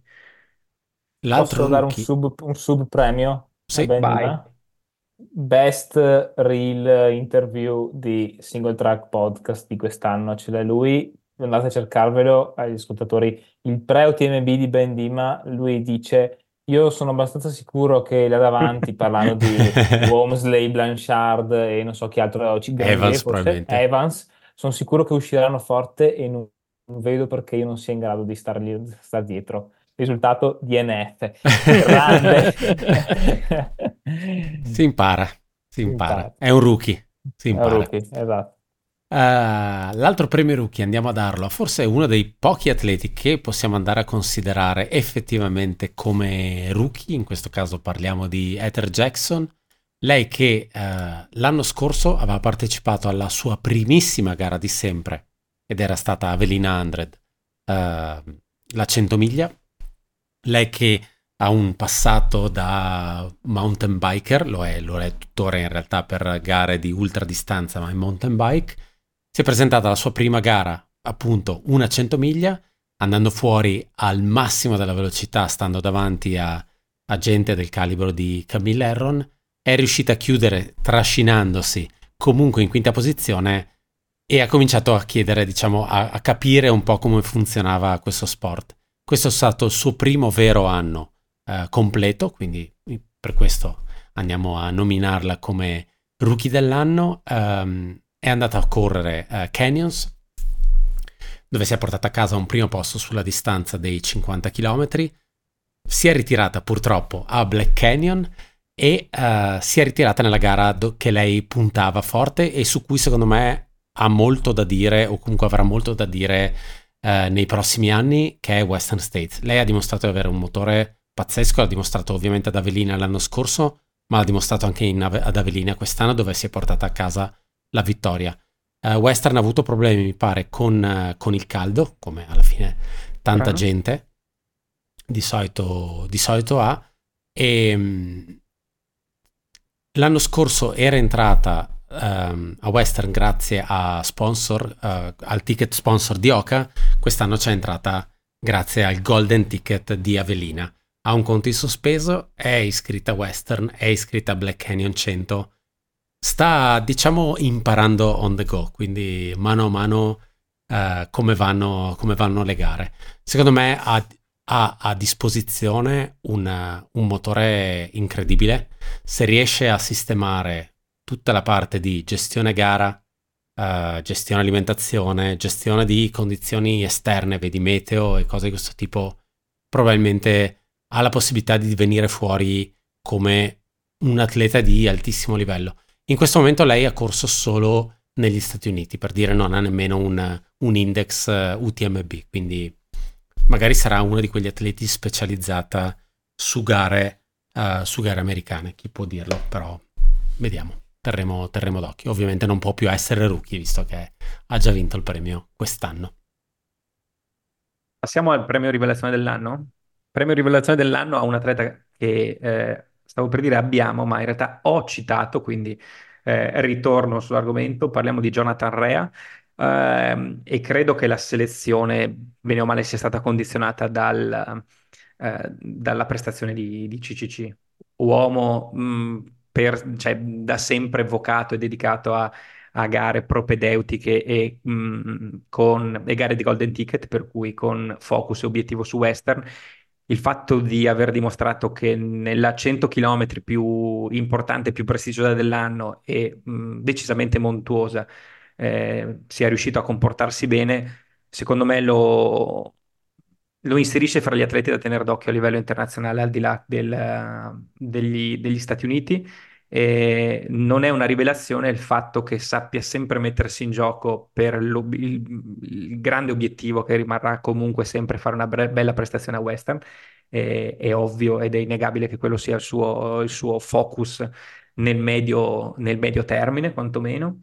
E piace anche il fatto di riuscire a trovare uno stimolo che vada al di là dello, del, dell'obiettivo A e, e, il fatto di migliorare e portarsi a casa delle prestazioni incredibili eh, pur venendo da, appunto da un percorso che non è stato fino a quel momento il, il massimo. Andiamo al, play, al premio miglior all around, ce lo presenta Tommaso. Premio assegnato a proverò a pronunciarlo bene, Jiaxian Shen, Perfetto. Eh, from China, e con motivazione di essersi dimostrato polivalente su diverse tipologie di gara, in particolare la tripletta Western, Sierra Zinal, CCC.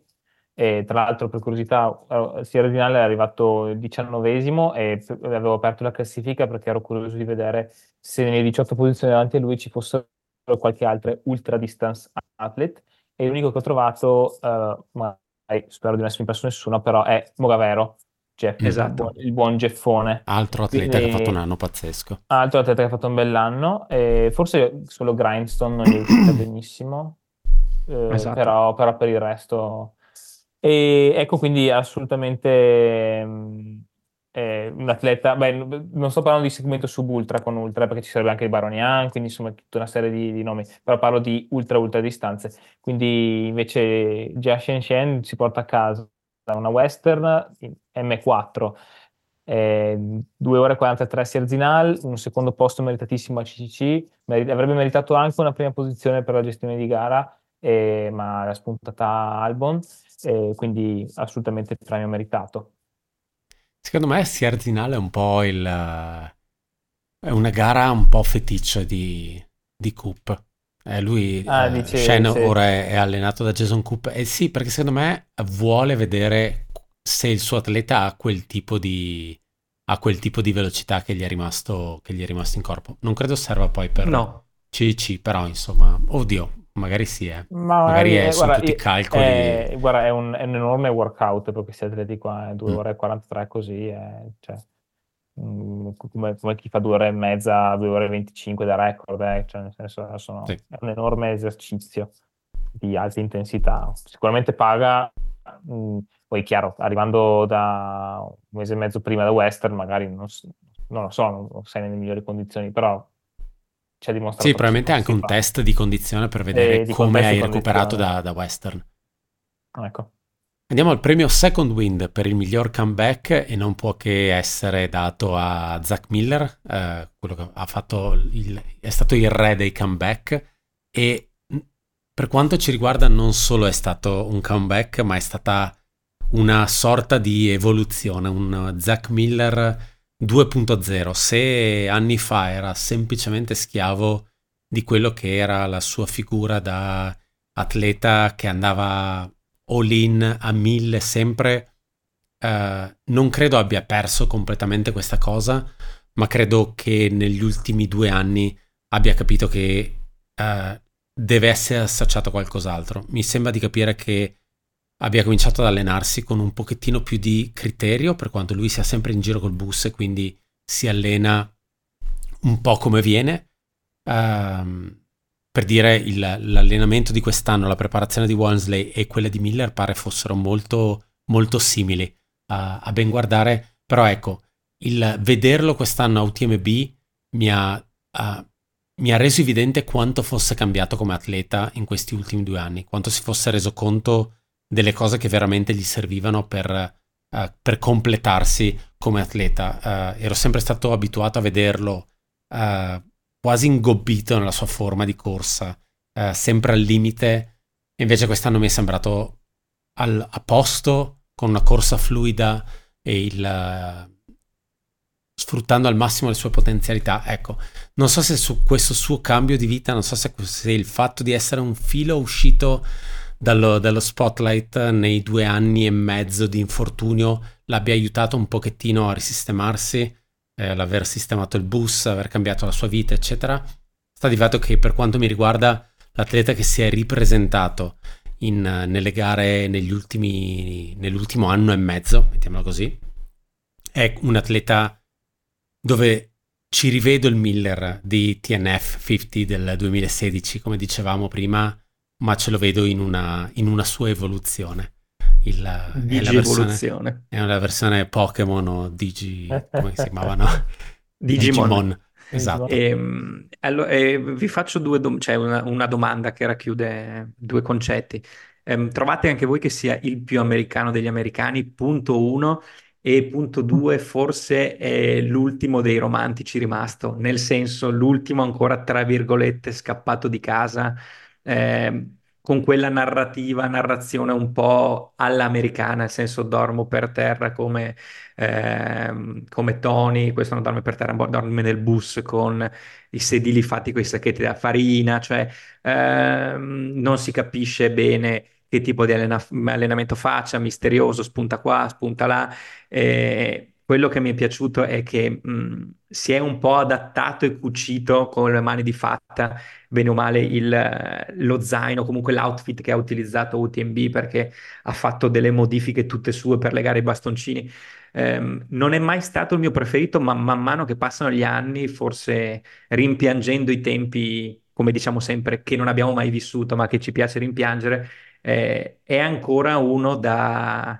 Mh, da, da video eh, incentrato solo sulla sua figura e che corre a spasso nei boschi a caso.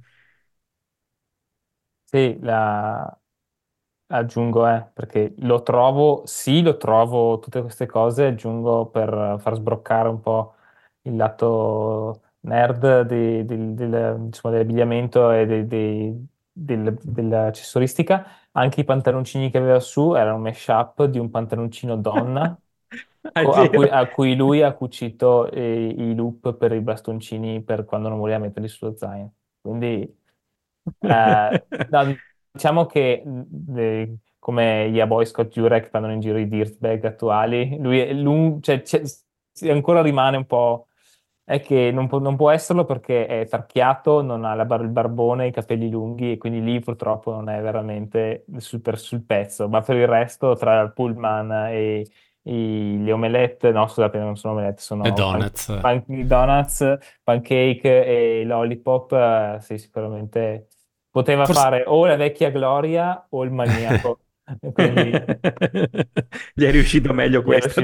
Forse ha preso un po' il posto di David Laney da questo punto di vista. Bravo, bravo. Qui vedevamo bravo. sempre solo foto di lui con i piedi fuori dall'auto perché è alto credo 4 metri David Laney.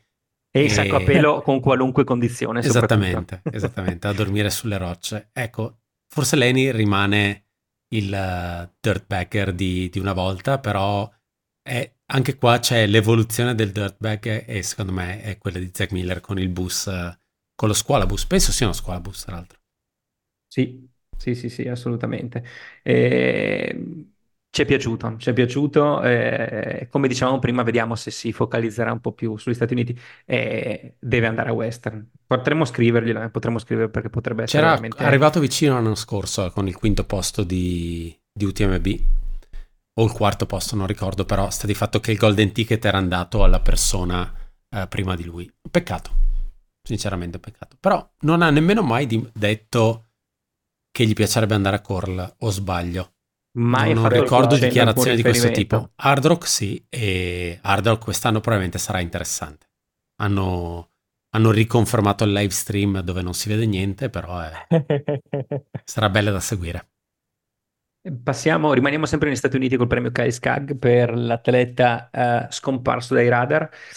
È una scelta un po' particolare la nostra, nel senso che non parliamo di un atleta scomparso per chissà che tipo di motivi, nel senso che non mi interessa più la corsa e ho avuto una, un anno da meteora e poi appunto sono scomparso completamente dai radar perché ho, ho toppato le gare. Parliamo di Adam Peterman che ai lui e ai noi eh, ha fatto i conti per tutto l'anno con, una, con uh, un infortunio piuttosto serio. Da un mesetto, un mesetto e mezzo più o meno, ha ricominciato a corricchiare, la sua compagna Erin Elizabeth Clark, Clark un po' prima.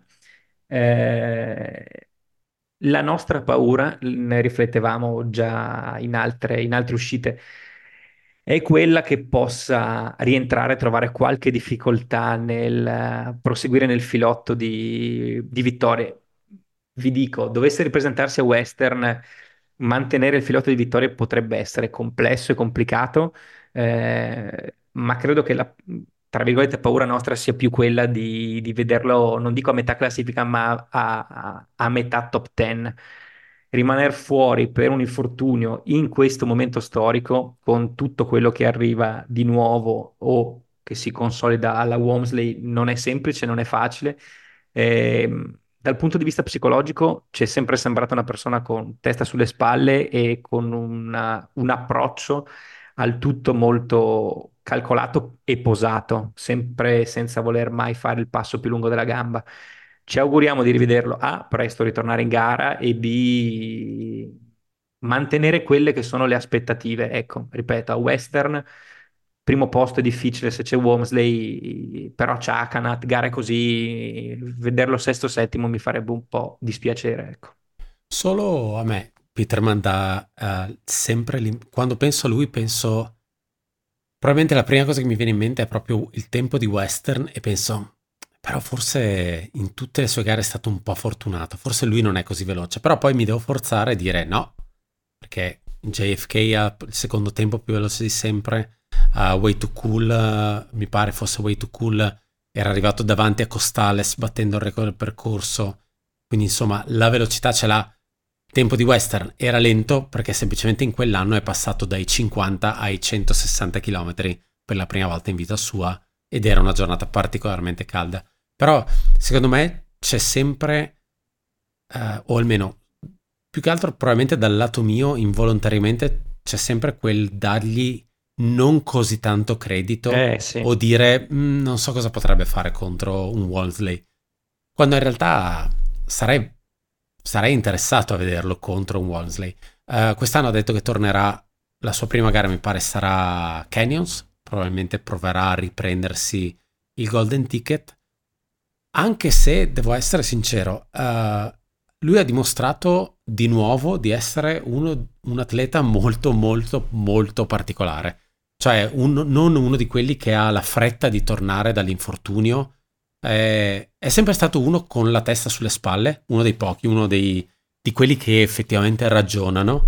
E, e lui, per quanto riguarda l'infortunio, si è preso proprio i suoi tempi. Non mi stupirei di vederlo a Canyons e magari anche portandosi a casa la vittoria e dire no, non ho, non ho tempo per riuscire a preparare western, rischierei solo magari di riaggravare il mio infortunio. Me la prendo... Scusate, me la prendo con calma. Tempo ce ne ha, voglio dire, mi pare che la pesca gli piaccia, quindi sì, eh, butta male e va a pesca. Infatti, infatti. Passiamo al premio Oldie But Goodie, eh, che è il premio al miglior pommerè dell'anno e quest'anno il miglior pommerè dell'anno è Ludovic Pommerè. Bravo, bravo, bravo Ludovic. Credo sia il terzo anno di fila che vince questo premio. Uh, non grandissimi risultati per lui quest'anno, ma una consistenza pazzesca. Uh, non è riuscito purtroppo a replicare la top 10 che ci aveva sorpreso molto anche solo per la gestione gara l'anno scorso a Western si porta a casa un dodicesimo posto, con lo stesso tempo dell'anno scorso, forse un paio di minuti più lento, a dimostrazione del fatto che la qualità quest'anno era decisamente, decisamente più alta, quindi non sarà Western quest'anno a meno che non abbia magari ingressi tramite sponsor o cose di questo tipo. Di nuovo, a UTMB eh, è stato quello che è partito con calma, a metà gara era attorno alla cinquantesima posizione, prendeva in giro la gente che correva a 3.30 per arrivare alle Sush. Credo proprio nei video ufficiali della gara si vedeva lui che prendeva in giro, non ricordo, non ricordo chi, dicendo guarda, questo, questo, salta, non è così che, che si corre UTMB. La dimostrazione è il fatto che comunque chiude UTMB di nuovo in quinta posizione. Poteva andarsi a prendere tranquillamente la quarta posizione di un giovane come Matteo Blanchard. Si accontenta della quinta. Lui è UTMB Legend e come ogni anno va a chiudere il suo anno con la diagonale corsa assieme alla moglie. L'abbiamo visto in giro per l'Expo di, uh, di UTMB con delle oca fatte esclusivamente per lui, roba che non aveva nemmeno coraggio, cioè non, non gli fregava niente nemmeno di nascondere cose di questo tipo. Ormai, ormai Chamonix, Chamonix è casa sua, stavo guardando i suoi risultati, è stato appunto quinto a UTMB, primo a TDS l'anno scorso, giusto per dire, in un anno dove aveva chiuso anche come sesto a Western, quarta a UTMB 2021 andando un po' più indietro, aveva vinto, a terzo TDS aveva vinto poi UTMB eh, nel 2016. Possibile, stavo cercando. Terzo AGC, primo uh, TDS di nuovo, insomma, assoluto campione di Chamonix. Quindi premio Ludovic Pomeré va a Ludovic Pomeré anche quest'anno. Tommy, most improved direi, player.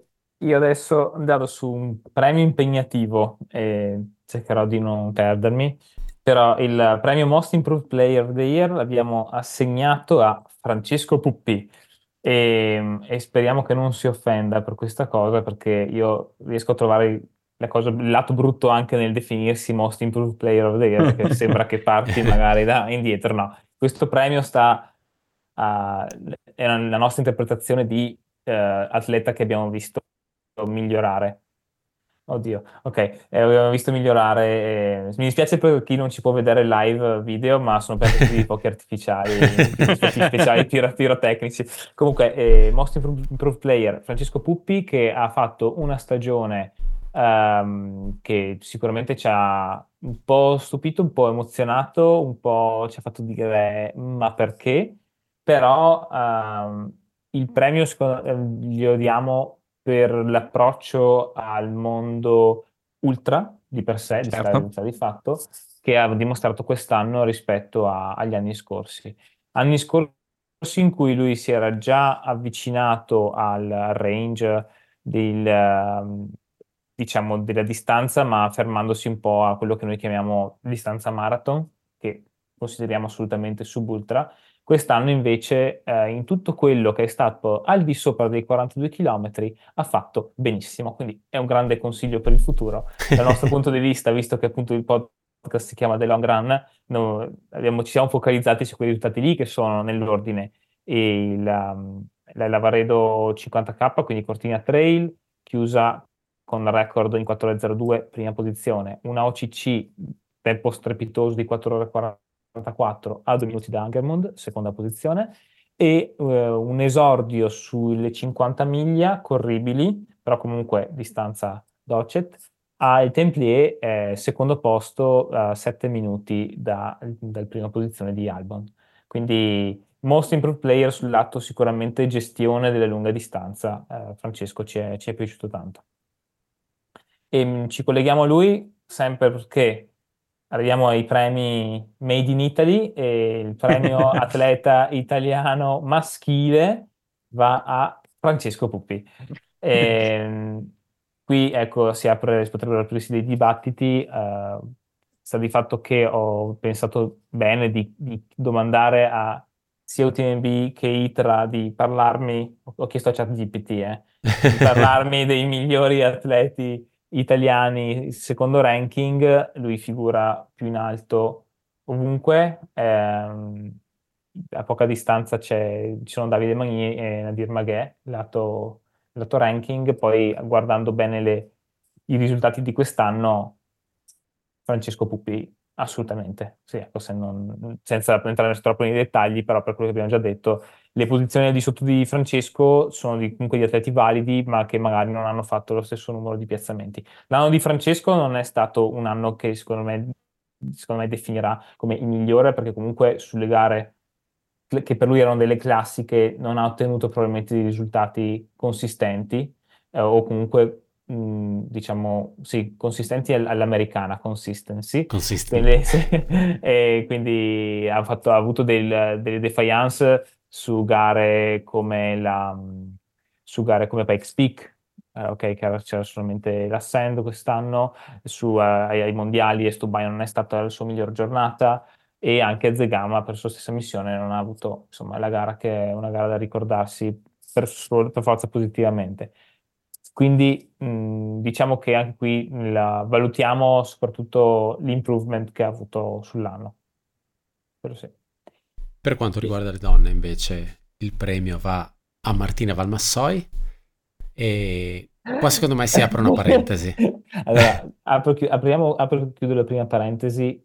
Era uscita una bellissima chiacchierata sull'argomento il 26 dicembre e si, l'argomento ruotava attorno a Martina Valmassoi, ok, perché votare Martina Valmassoi? E, e lo diciamo in maniera un po' provocatoria verso noi stessi, perché chiaramente se uno oggi apre l'anno di Martina, eh, Martina ha iniziato a correre a, lasciamo stare il trail di Genova, ok, Genova Trail, nulla, nulla toglie, però comunque eh, ha iniziato a correre a maggio con Transvulcania e diciamo che ha, ha finito con DNF a UTMB, quindi ha fatto una stagione di, di quattro mesi fondamentalmente, no? E lo dico con un po' di... cioè potrei suonare dispiaciuto, la realtà è che al di là che ci sarebbe piaciuto vedere Martina chiaramente in, al, al, termine di UTMB in una bella posizione che poteva, uh, poteva essere la sua, però la, la, un po' l'amaro in bocca rimane nel constatare che non avevamo altre scelte al di fuori di Martina. Ecco. E... Per quanto il suo anno sia stato comunque ottimo, alla fine sì, sì, sì, è andata a vincere, ha trascinato la squadra italiana alla... ai mondiali, ai mondiali ed ha chiuso con un quarto posto, mi pare. Sì, sì, quarto posto. Quindi, insomma, eh, però sì, va detto, ed era venuto fuori anche nella discussione fatta nella, nella puntata persa per sempre, che probabilmente in termini di tradizione di corsa italiana, non, non, saprei nemmeno come mettere questa cosa, abbiamo un enorme bacino su quello che sono le uh, brevi distanze o la corsa in montagna e questa cosa fatica forse un filo a convertirsi sulla lunga distanza. In questo momento io credo che Martina sia tranquillamente uh, l'atleta più forte italiana che abbiamo per quanto riguarda le gare di lunga distanza. Lei tra l'altro ha confermato qualche giorno fa che sarà a UTMB l'anno prossimo, si è iscritta, quindi lei è una di quelle persone che uh, dovessi, e mi auguro di no perché ho d- delle cose da fare da qui ai prossimi nove mesi, uh, dovessi addormentarmi entrare in coma e svegliarmi una settimana dopo UTMB e mi doveste dire ah guarda che Martina ha fatto top 5 o anche addirittura top 3 a UTMB non resterei scioccato, sorpreso dalla, dalla notizia. Credo che abbia il potenziale per fare quel tipo di risultato. Purtroppo è anche una di quelle persone che, esattamente come tantissimi atleti italiani, uh, vive di sport differenti. Uh, al... Per fortuna per lei.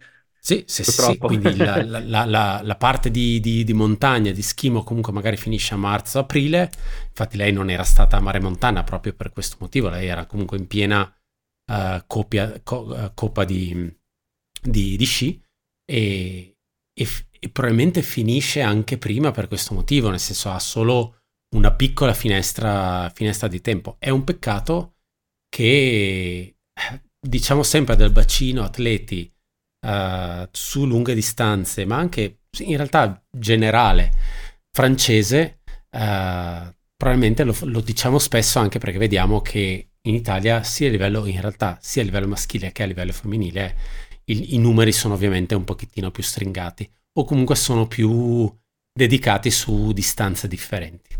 Sì, Pur con un'ottima eh, medaglia ai mondiali di squadra. Due medaglie. Assolutamente, lì, esatto. è stato, lì, è emerso. Quello quelle, medaglie, il... quelle due medaglie, di, due medaglie di bronzo in due mondiali consecutivi nell'arco di 12 mesi. Quindi Secondo me quello dice tanto. Lì è emerso che c'è un average level buono eh, nelle prime dieci posizioni tra delle donne italiane tutte le distanze figurano tre donne che hanno, uh, cioè le tre donne, ci sono tre donne su dieci che fanno lunghe distanze, sono Valmassoi, Turini e Boifava Alessandra. Ok, però eh, guardando l'anno di queste tre persone, eh, l'anno di Giudice Turini è un anno che è uscito fuori ai mondiali e poi lei si è espressa bene, però andando a fare gare che la divertono, non necessariamente gare che entrano nei grandi circuiti, quindi non la sentiamo mai nominare, ok?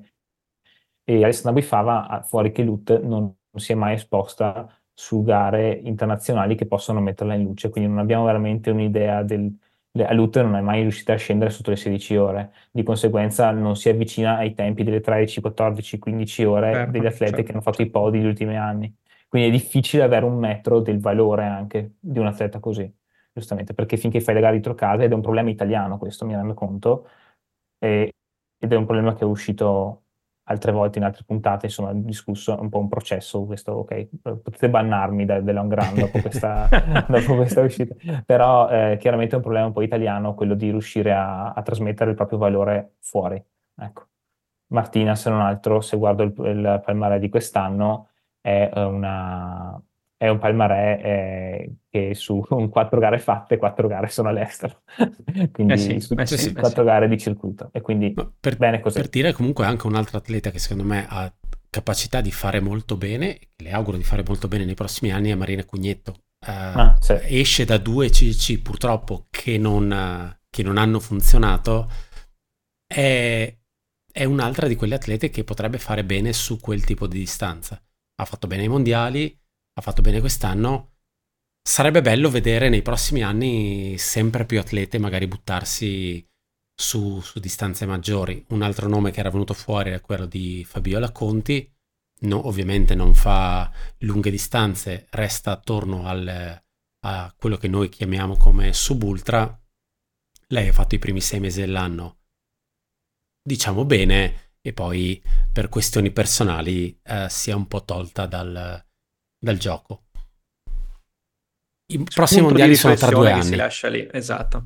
Quindi, Vediamo... E t- su un percorso molto molto tecnico, esattamente come è stato tecnico quest'anno, cosa che secondo me va a vantaggio della, della squadra italiana, nel senso è, è, innegabile il fatto che probabilmente siamo più bravi sul tecnico che sul corribile, però insomma ci sono due anni probabilmente per riuscire a tirar fuori un bel, una, una bella squadra. Proseguiamo con le ultime classifiche o le ultime categorie, direi. E andiamo a parlare del miglior FKT dell'anno. Um, come dicevamo nella precedente registrazione, ma anche nei, nei, precedenti del long run, quest'anno, questi ultimi due anni, non è stato proprio semplicissimo eh, trovare qualche FKT di cui parlare anche durante, anche durante an- tutta l'annata, al di là del, del tirare le fila eh, a fine anno. Eh, probabilmente venivamo da un anno pandemia, post pandemia, in cui l'attenzione era decisamente focalizzata per ovvi motivi su, su qualcosa che si potesse fare eh, da soli. Um, quello che ci è piaciuto, onestamente, anche se non è stato l'FKT, perché non, uh, è stato il secondo miglior tempo di sempre, è stato appunto il tentativo di Zach Miller di cui abbiamo parlato, perché si ritorna a fare qualcosa di veramente sfidante e il cui record non appartiene al Marcello eh, del, del, Wyoming, eh, ma a un atleta di assoluto livello come, mm, come Jim Wamsley. Eh, abbiamo scelto due, due, tipologie di FKT diverse di cui parlare. Il primo è il tempo di Jade Belsberg sul Joshua Tree Traverse Ehm, ripeto la formula che avevo utilizzato in precedenza, che aveva fatto tanto ridere eh, Ale, lei è donna topo, nel senso che è atleta topo e non è un supereroe particolare, quindi mouse girl, no, è semplicemente atleta di topo, eh, molto focalizzata sul, sul mondo americano.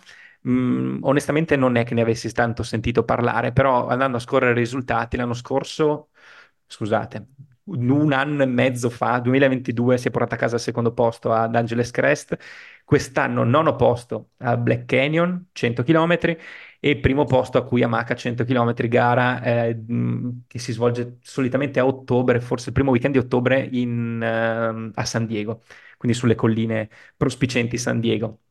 E la cosa interessante del, dell'FKT è che soprattutto in ambito donne è molto molto frequentato. Eh, parliamo della traversata del Joshua Tree eh, Park, eh, già compiuta da Bowman in preparazione al, eh, ad Hard Rock 2021. 21, penso, sì. 2021, sì, sì, due anni fa, penso. Eh, in cui aveva fatto sia questo che il eh, Backbone Trail sul, eh, sulla zona di, delle Santa Monica Mountains, quindi zona Malibu. Eh, ci sono i video caricati sul, sul, profilo di Free Trail, andatela a vedere, tutti e due sono molto molto carini. Eh, sul Backbone Trail eh, Bowman finisce veramente demolito. Lo ricordo un quarto d'ora di obiettivo fisso sul tavolino del, campe- del, del picnic alla fine del trailhead. Mm, e anche Joshua Tree è molto figo da vedere perché ci si rende conto di un parco mm, che non è tra i primi che si va a visitare in California, ma è decisamente sui generis particolare, poco fuori Palm Springs. È un percorso di 38 miglia, quindi parliamo di un 50 e fischia chilometri. Eh, Jade Belzberg si porta a casa il primo miglior tempo di sempre in 4 ore e 40 eh, lo sottrae per due minuti a Kili Henninger e eh, è un quarto d'ora più veloce, 12 minuti più veloce di quello di Claire Gallagher, quindi in campo femminile super super frequentato, i migliori due tempi del, eh, dell'FKT unsupported, perché qua stiamo parlando di supported, unsupported femminile sono Rachel Drake, Rachel Drake e Sarah Keys, quindi eh, è un FKT che alle donne piace decisamente tanto. Il, miglior, il secondo miglior tempo di sempre invece in ambito maschile è quello di Dylan Bowman. E uno, se ricordo bene, è stato un'esperienza che ha segnato un po' il rientro suo, no? Gli anni sì, scorsi. Di Bowman, assolutamente, sì, sì, sì. percorso Quell'anno ha solo fatto FKT in preparazione, sì, per dargli fiducia sì, delle sue capacità, anche perché Aveva poi era il prima, post era... free trail, post forse Speedland addirittura, proprio dopo la trasformazione della era sua vita. Era ancora North Face. Era ancora, Era ancora North Face. Face. Ma ah, pensa okay. te, io lo associavo a Anch'io lo associavo a Speedland. No, no, era ancora... Quell'anno lì aveva fatto l'FKT del Golfo dei Poeti, vero? No, scherzo, del, del Golfo dell'Oregon, Oregon Coast, come si chiamava? Eh, sì, Secret eh, qualcosa. Poi... sì, quello che genere. ha sottratto a Ricky Gates. Sì, poi ha fatto Bellissimo. Joshua, poi ha fatto Miwok. Io associavo questa tripletta qua. No, no, invece ha fatto Backbone, eh, no, Joshua Tree, Backbone Trail e poi ha fatto, è stato un po' a Mammoth Lake e poi è andato a, a okay. Silverton. Okay. Per quanto riguarda premi invece su FKT lunghi, eh, ovviamente il premio non poteva che andare all'FKT fatto segnare da Karel Sabbe eh, sul Pacific Crest Trail. Eh, Karel Sabbe, ricordiamo, perché poi è la cosa che veramente interessa a chi ci ascolta, dentista belga. Lo sbaglio sempre, o è danese, no, è belga, mi pare. O è danese. Parentesi, deve essere, no, belga, deve essere belga. molto comodo belga, per belga. un suo paziente. Eh. Fra quanto ci rivediamo dopo la panoramica? Guarda, sei mesi perché sto facendo il Pacific. No, cazzo. Va a chiudere eh, il percorso da 2600 miglia e 400.000 piedi di dislivello in 46 giorni e 12 ore, togliendo il record a Timothy Olson che l'aveva fatto in 51 giorni e 16 ore, facendolo credo nella maniera più disrespectful possibile, e cioè nel, nel momento in cui usciva al cinema proprio il film documentario di Timothy Olson del suo record sul PCT. Uh, eh, Karel Sabe batte anche il suo precedente record di sei giorni, perché in realtà il, il, record precedente era di 52 giorni. Uh, Karel Sabe che è abbastanza abituato a cose di questo tipo, lui ha record sul Pacific Crest Trail, ha record sulla via alpina, ha record sull'alta via numero 2 in Italia, ha record sulla Palachian Trail, tutte cose, tutte cose brevi insomma. Uh, lui quest'anno ha fatto anche, è stato uno dei pochi finisher uh, di... Uh, di Barclay Marathon, eh, non, mi stava, non, mi stava, venendo il nome, eh, rifaccio la stessa battuta per chi fosse interessato a sentire me parla- e Marcello parlare di Barclay Marathon per una, direi 3-4 ore mi pare, sì. andatevi a cercare il nostro il precedente episodio, esatto, fatto direttamente da là, dal trailhead del Frozen Head State Park. Um, dicevi anno un po' particolare per gli FKT, vero? Eh, nel senso non tantissimi o comunque non enormi, anche se eh, per quanto riguarda quelli che sono i premier routes di FKT fastestnontime.com eh, possiamo, si sono registrati un nuovo tempo su Nolans 14 con David Edges che va a battere Giusto. anche il record di Joy Campanelli. Uh, appunto dicevi il tentativo di Zach Miller anche se ovviamente non è un record quindi non è stato registrato il record di John Kelly sul long trail in Vermont, a lui piacciono tutte queste cose, cosa vuoi che ti dica? Uh, e le 45 persone che hanno battuto il record sul Colorado Trail tra cui anche la nostra beniamina Claire Benworth. Um, mi ero segnato quanti no, chilometri no, aveva no, fatto quest'anno, non vado a riprenderlo. tanti, ha fatto tanti chilometri e tanto, tanto, tanto dislivello. Quindi comunque in realtà un buon anno per quanto riguarda i, gli FKT un po' grossi e importanti. Una cosa che vorrei vedere l'anno prossimo è, mettiamola così, delle Premier Roots a noi quelli che piacciono sono Rin to Rin to Rim, veloce, 6 ore, Bravo. fatta, soprattutto lato donne, si sono presi a coltellate per, per un'estate intera ma vorrei vedere gente tornare sul Wonderland Trail. Ah, che secondo me è uno dei giri sì, stavo per chiederti, e... ma non vi manca gente che prova il Wonderland in tre, in tre giorni consecutivi? Il, l'anno, l'anno, d'oro è stato ovviamente il 2020 eh, dove eh, Dylan sì. Bowman se l'è preso e poi eh. Teller Green li ha tolto dopo letteralmente 5 giorni e ci vuole un giorno per fare Wonderland Trail. Quell'anno l'ha fatto anche uh, la Gerbin, Caitlin Gerbin, c'è un video di North Face. Uh, l'ha fatto tra l'altro due giorni dopo Tyler Green, quindi sì. È stata due settimane pazzesche in agosto. Il con... problema del Wonderland è che probabilmente va corso in agosto per le condizioni certo. del, del, posto. Con, con, la ciliegina di Chris Brown che ci è andato da solo tipo tre giorni dopo, facendo credere a tutti che stava facendo il record, invece era unsupported e stava girando a cazzo. Tipo. Infatti lui se l'è preso, però poi Mark sì. Hammond gliel'ha tolto sette giorni dopo. Stavo sì, guardando adesso le classifiche e Ryan Montgomery, uh, atleta altra che ha vinto, no, è arrivato secondo ad Avellina quest'anno e sarà ha fatto top 10 a Western nel 2023. Uh, eh, un mese dopo gli ha tolto l'unsupported, quindi nel 2020 si sono presi a bastonate sul Wonderland Trail. Deve essere un giro spettacolare. Uh, Corinne Malcolm diceva che ovviamente uh, magari potremmo anche collegarci direttamente al premio Bruno Pizzul per il miglior commentatore sportivo Uh, lei quest'anno ovviamente non sarà a commentare le gare by UTMB, ha detto che le piacerebbe andare a fare il, il Wonderland. Lei abita, abita, in Oregon, mi pare. Sì, se, forse nello stato di Washington. Sì. Beh, vabbè, è sempre lì. Eh. Sì, sì, sì, comunque lì. Parliamo premio Bruno Pizzol. Vado, vado io che eh, diciamo che ho un po' barato, non è, non è, esattamente un commentatore sportivo, ma è quello che eh, chiamerebbero il commentatore tecnico o forse nemmeno second banana, sarebbe fourth banana.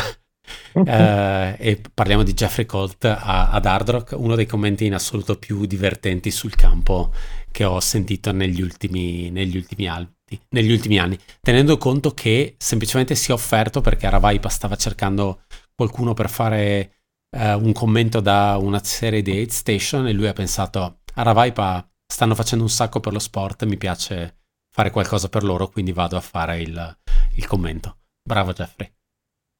Um, come commento uh, ho selezionato Lea Yingling più come inviata sul campo eh, e ripeto, se dotata di piumino è, è, il commento sul campo è un po' più piacevole per lei perché a, a partenza di Black Canyon stava letteralmente morendo in felpa.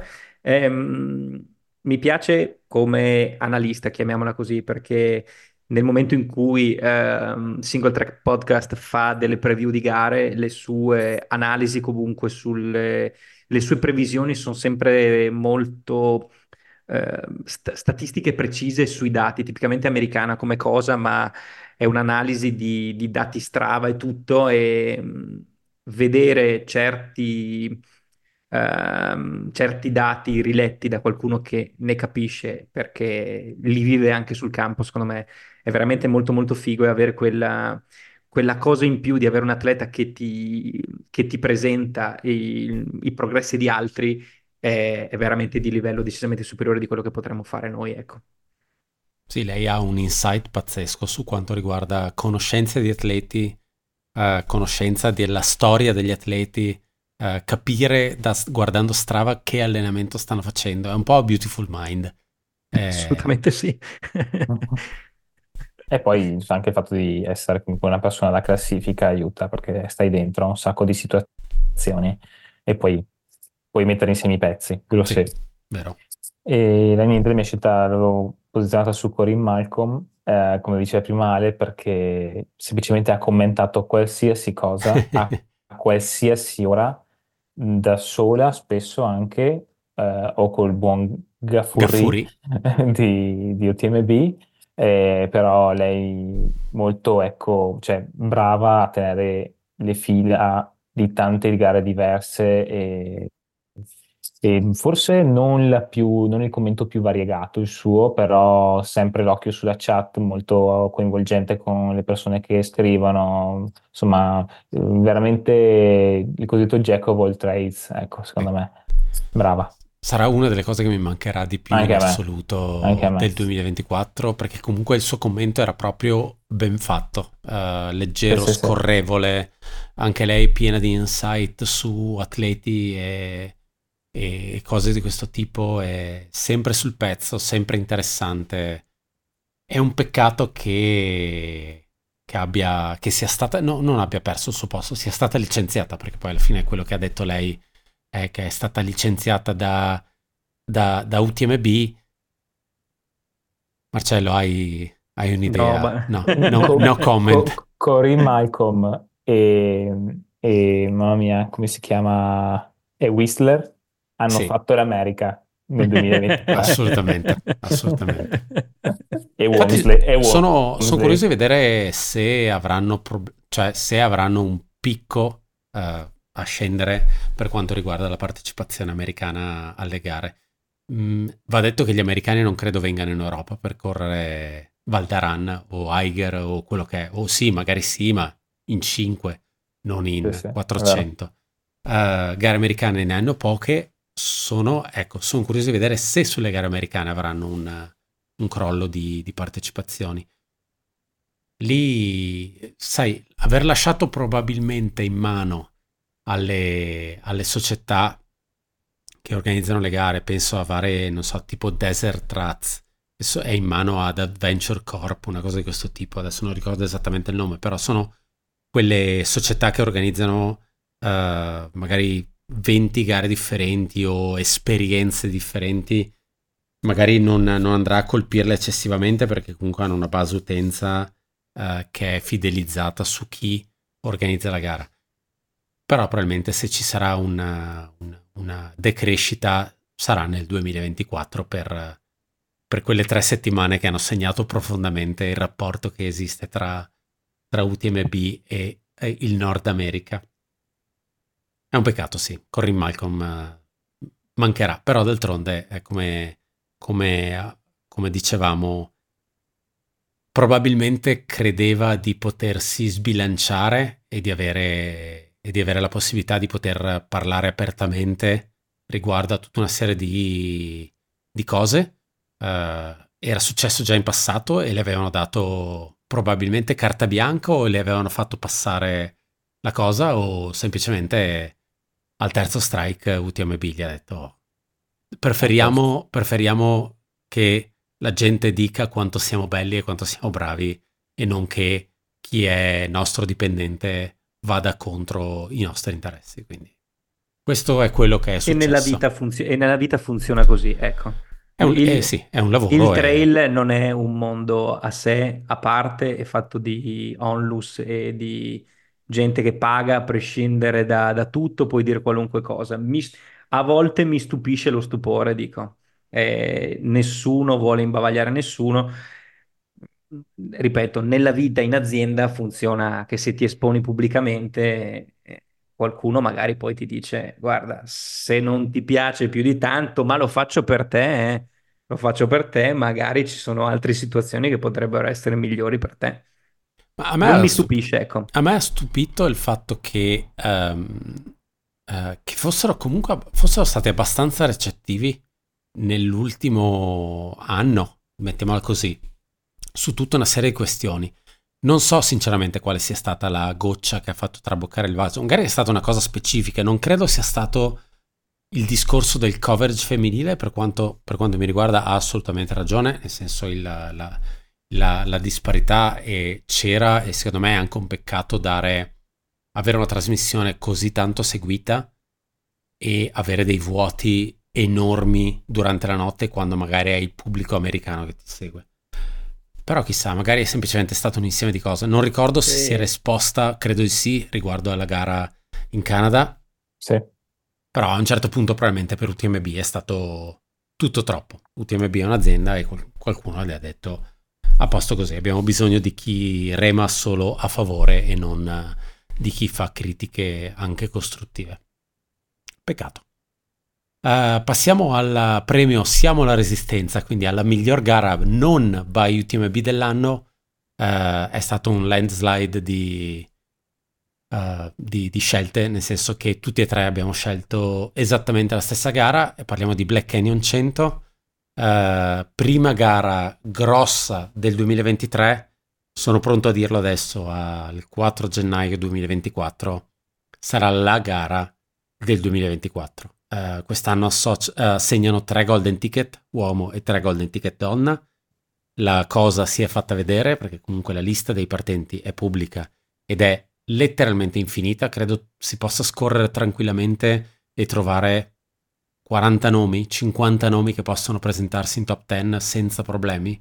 Stiamo andando infatti a vederla, guarda. Sì, e la cosa mi fa, mi fa veramente tanto tanto piacere. Sarebbe bello che diventasse una di quelle gare dove anche magari gli europei si spostano e vanno a, a provare a prendere, a prendere un ticket. Quindi chissà. Ah sì, è una, è una gara così, cioè anche entertaining da seguire perché il percorso è estremamente bello, scorrevole e offre eh, spazio. È un peccato che ci sia poca ricezione in tanti posti ancora, almeno hanno stato dimostrato che non è stato così facile come poteva sembrare all'inizio creare un buon coverage l'anno scorso e sono curioso di vedere se riescono a fare un upgrade quest'anno. Le solite cose che dicevamo, avere le bici con le videocamere, avere un drone un po' più vicino, non il drone altissimo. Mi rendo conto che probabilmente un, uno stato assurdo come l'America potrebbe avere delle leggi stranissime anche sull'utilizzo di un drone per seguire una gara. Eh eh, quindi chissà in realtà le cose come stanno. Spero riescano a fare un coverage un po' più vicino, non solo con la gente a piedi, ma anche una mountain bike. Sì, anche perché poi era, era evidente la difficoltà anche nel riconoscere gli atleti l'anno sì, scorso, sì, queste sì. immagini pixelate. Chissà se l'anno scorso hanno provato un coverage uh, vecchio stile, mettiamolo così, quindi come aveva sempre fatto Ravaipa, e magari la prima volta che hanno provato Starlink è stato proprio con Hard Rock e chissà, magari riproveranno con Starlink, magari ci sarà più connettività. Sta di fatto che secondo me, oltre ad aver messo in piedi un evento bellissimo, uh, hanno la possibilità di avere numeri enormi, perché comunque ci sono più di mille partecipanti alla gara. Uh, il percorso è bello, è all'inizio dell'anno, gli stakes sono altissimi, perché poi ovviamente è, secondo me, la gara qualificante per Western, perché ti dà la possibilità di poi fare un bel blocco di preparazione western, quindi senza evitare di andare a incasinarti con canyons. Hanno, hanno messo in piedi un bellissimo team di, di commento con intervista prima e salottino dopo. Gli manca solo di perfezionare il coverage e poi hanno letteralmente, letteralmente tutto. Quindi siamo... notavo con piacere che ci sono due eh, tra i massimi rappresentanti dei nomi più belli, nel senso che ritorna il capo indiano Truart Brown, numero uno, e Buck Blankenship. Ehm, la, il consiglio che posso dare agli ascoltatori è scorrete i, i primi nomi che hanno 100% di re, cioè ranking 100% perché sono degli assoluti sconosciuti e dopo per i prossimi 10 minuti continuate, potete, potete, continuare a scrollare perché c'è chiunque, persino Tim Tollefson. E... Cioè, se veramente si presentano tutti quelli che sono in lista, altro che UTMB, questa è la gara. Se riescono a sistemare live stream, stream, è la gara, anche perché poi comunque essendo una 100 km, è una 100 km comunque veloce, è una gara che è molto facilmente seguibile più seguibile di un, UTMB, di un UTMB che comunque si porta a casa il premio Popcorn, Divano e Birra per la gara Must Watch dell'anno. Uh, in questo caso parliamo sia di uh, un premio dato per il parterre atleti, ovviamente, ma anche per la qualità della, della, del prodotto che viene, che viene fornito. Il, il fatto di poter seguire uno sport su YouTube a modo, in alta qualità, con multicam, con atleti che seguono in bici e correndo, uh, hanno, hanno, la possibilità di avere dei campioni del mondo che seguono, che seguono, gli atleti di corsa e parliamo ovviamente di Benjamin Rubiol che era quest'anno iscritto a TDS, si è ritirato perché, boh, non lo so, forse non, non, non aveva voglia di stare in giro col brutto tempo, è andato a farsi dare una telecamera da Sébastien Chegnot che è il capo che credo abbia aperto un'azienda specifica, l'abbiamo sì, vista sì, anche sì, a, alle finali del Golden Trail World Series e che, che, è andato a seguire gli atleti. Um, è, è, il prodotto da guardare. Alla fine stanno cominciando a fare live stream anche in altre gare. Se riescono, se riescono a trovare qualcuno di capace per fare la telecronaca, eh, ah, probabilmente resterà anche la gara da, must watch per il 2024. Questo, anche perché è un festival europeo, se non sbaglio. Assolutamente. Quindi ti riempi anche più giorni. Assolutamente. È il weekend da guardare. OCC, CCC e UTMB. Forse quella da guardare è OCC se uno vuole seguire una gara che eh, si svolge serrata, relativamente sì. velocemente. Anche perché UTMB se la guardi da casa, guardi la partenza, poi vai a cena, poi dormi, poi ti svegli al mattino e dici ah sono arrivati a Trient, ok, quindi questa è la classifica, ma nel mezzo sono passati 100 km. Sì, quindi sì, insomma, sì, magari è un po' meno uh, presente. Come, sì, OCC, come OCC, invece, anche come CCC, più OCC ha il pacing di una gara di ciclismo, di cui siamo già bravissimo, abituati bravissimo, a stare esatto. a seguire in coverage, quindi è più, è più associabile ed è spettacolare, secondo me. Quindi, vediamo. Andiamo a dare il premio Silent Green per il miglior prodotto dell'anno, uh, democraticamente eletto, Floda. Uh, prodotto nato dalla collaborazione tra Satisfy Running, Michael Versteg, che è il loro atleta di riferimento slash uh, brand ambassador slash influencer slash Rockstar. Desert Obo uh, e Ultra Running Magazine, uh, prodotto nato per uh, Cocodona 250, era, è una lattina di Floda, quindi è flat soda, è una Coca-Cola sgasata, insomma, se, se qualcuno si sta chiedendo cosa fosse questa flat soda. Uh, il prodotto è stato portato anche ad Hard Rock e non sappiamo perché ce lo siamo ritrovati alla festa Oca a Chamonix, eh, dove io sì. e Tommaso abbiamo assaltato la macchinetta che rilasciava, che dava Gratu- le, gratuitamente. le lattine di Floda gratuitamente. Io che sono una brava persona ne ho portata una a casa anche a Marcello, così ha potuto provarla anche lui eh. e dare il suo voto per, la, per il test. Secondo me è un prodotto definitivo comunque. A me è, sì, è una di sì. quelle cose che mi piacerebbe sinceramente trovare ai ristori. Perché ai supermercati anche. Anche cioè. ai supermercati. Alla Coca-Cola al ristoro devo berla lì. La Floda la posso portare via. Perché non sì, rischia sì. di saltare via la flask. Quindi... sì, sì, sì, no, e poi è buona, ok, non è il full flavor Coca-Cola al 100%, è soda, quindi una cosa un attimo diversa, ma poco, eh. Però il fatto è uno sgasato buono, uno sgasato sì, che sì, berresti volentieri, e ha comunque la caffeina, ricordatevelo, io l'ho scoperto tardi. Concludiamo questa carrellata con eh, la birra del mese, eh, in questo caso parliamo del birrificio Vetra che eh, ci ha contattato per eh, saziare la nostra sete, così ha fatto, nel senso che nella, nella, precedente registrazione abbiamo concluso la registrazione e poi ci siamo um, abbeverati alla fonte del birrificio Vetra. E credo che sia la prima, anzi sicuramente è la prima volta che facciamo anche un confronto come si può dire, olfattivo sensoriale di quello che eh, troviamo nelle varie birre. Le abbiamo assaggiate bene o male un po' tutte.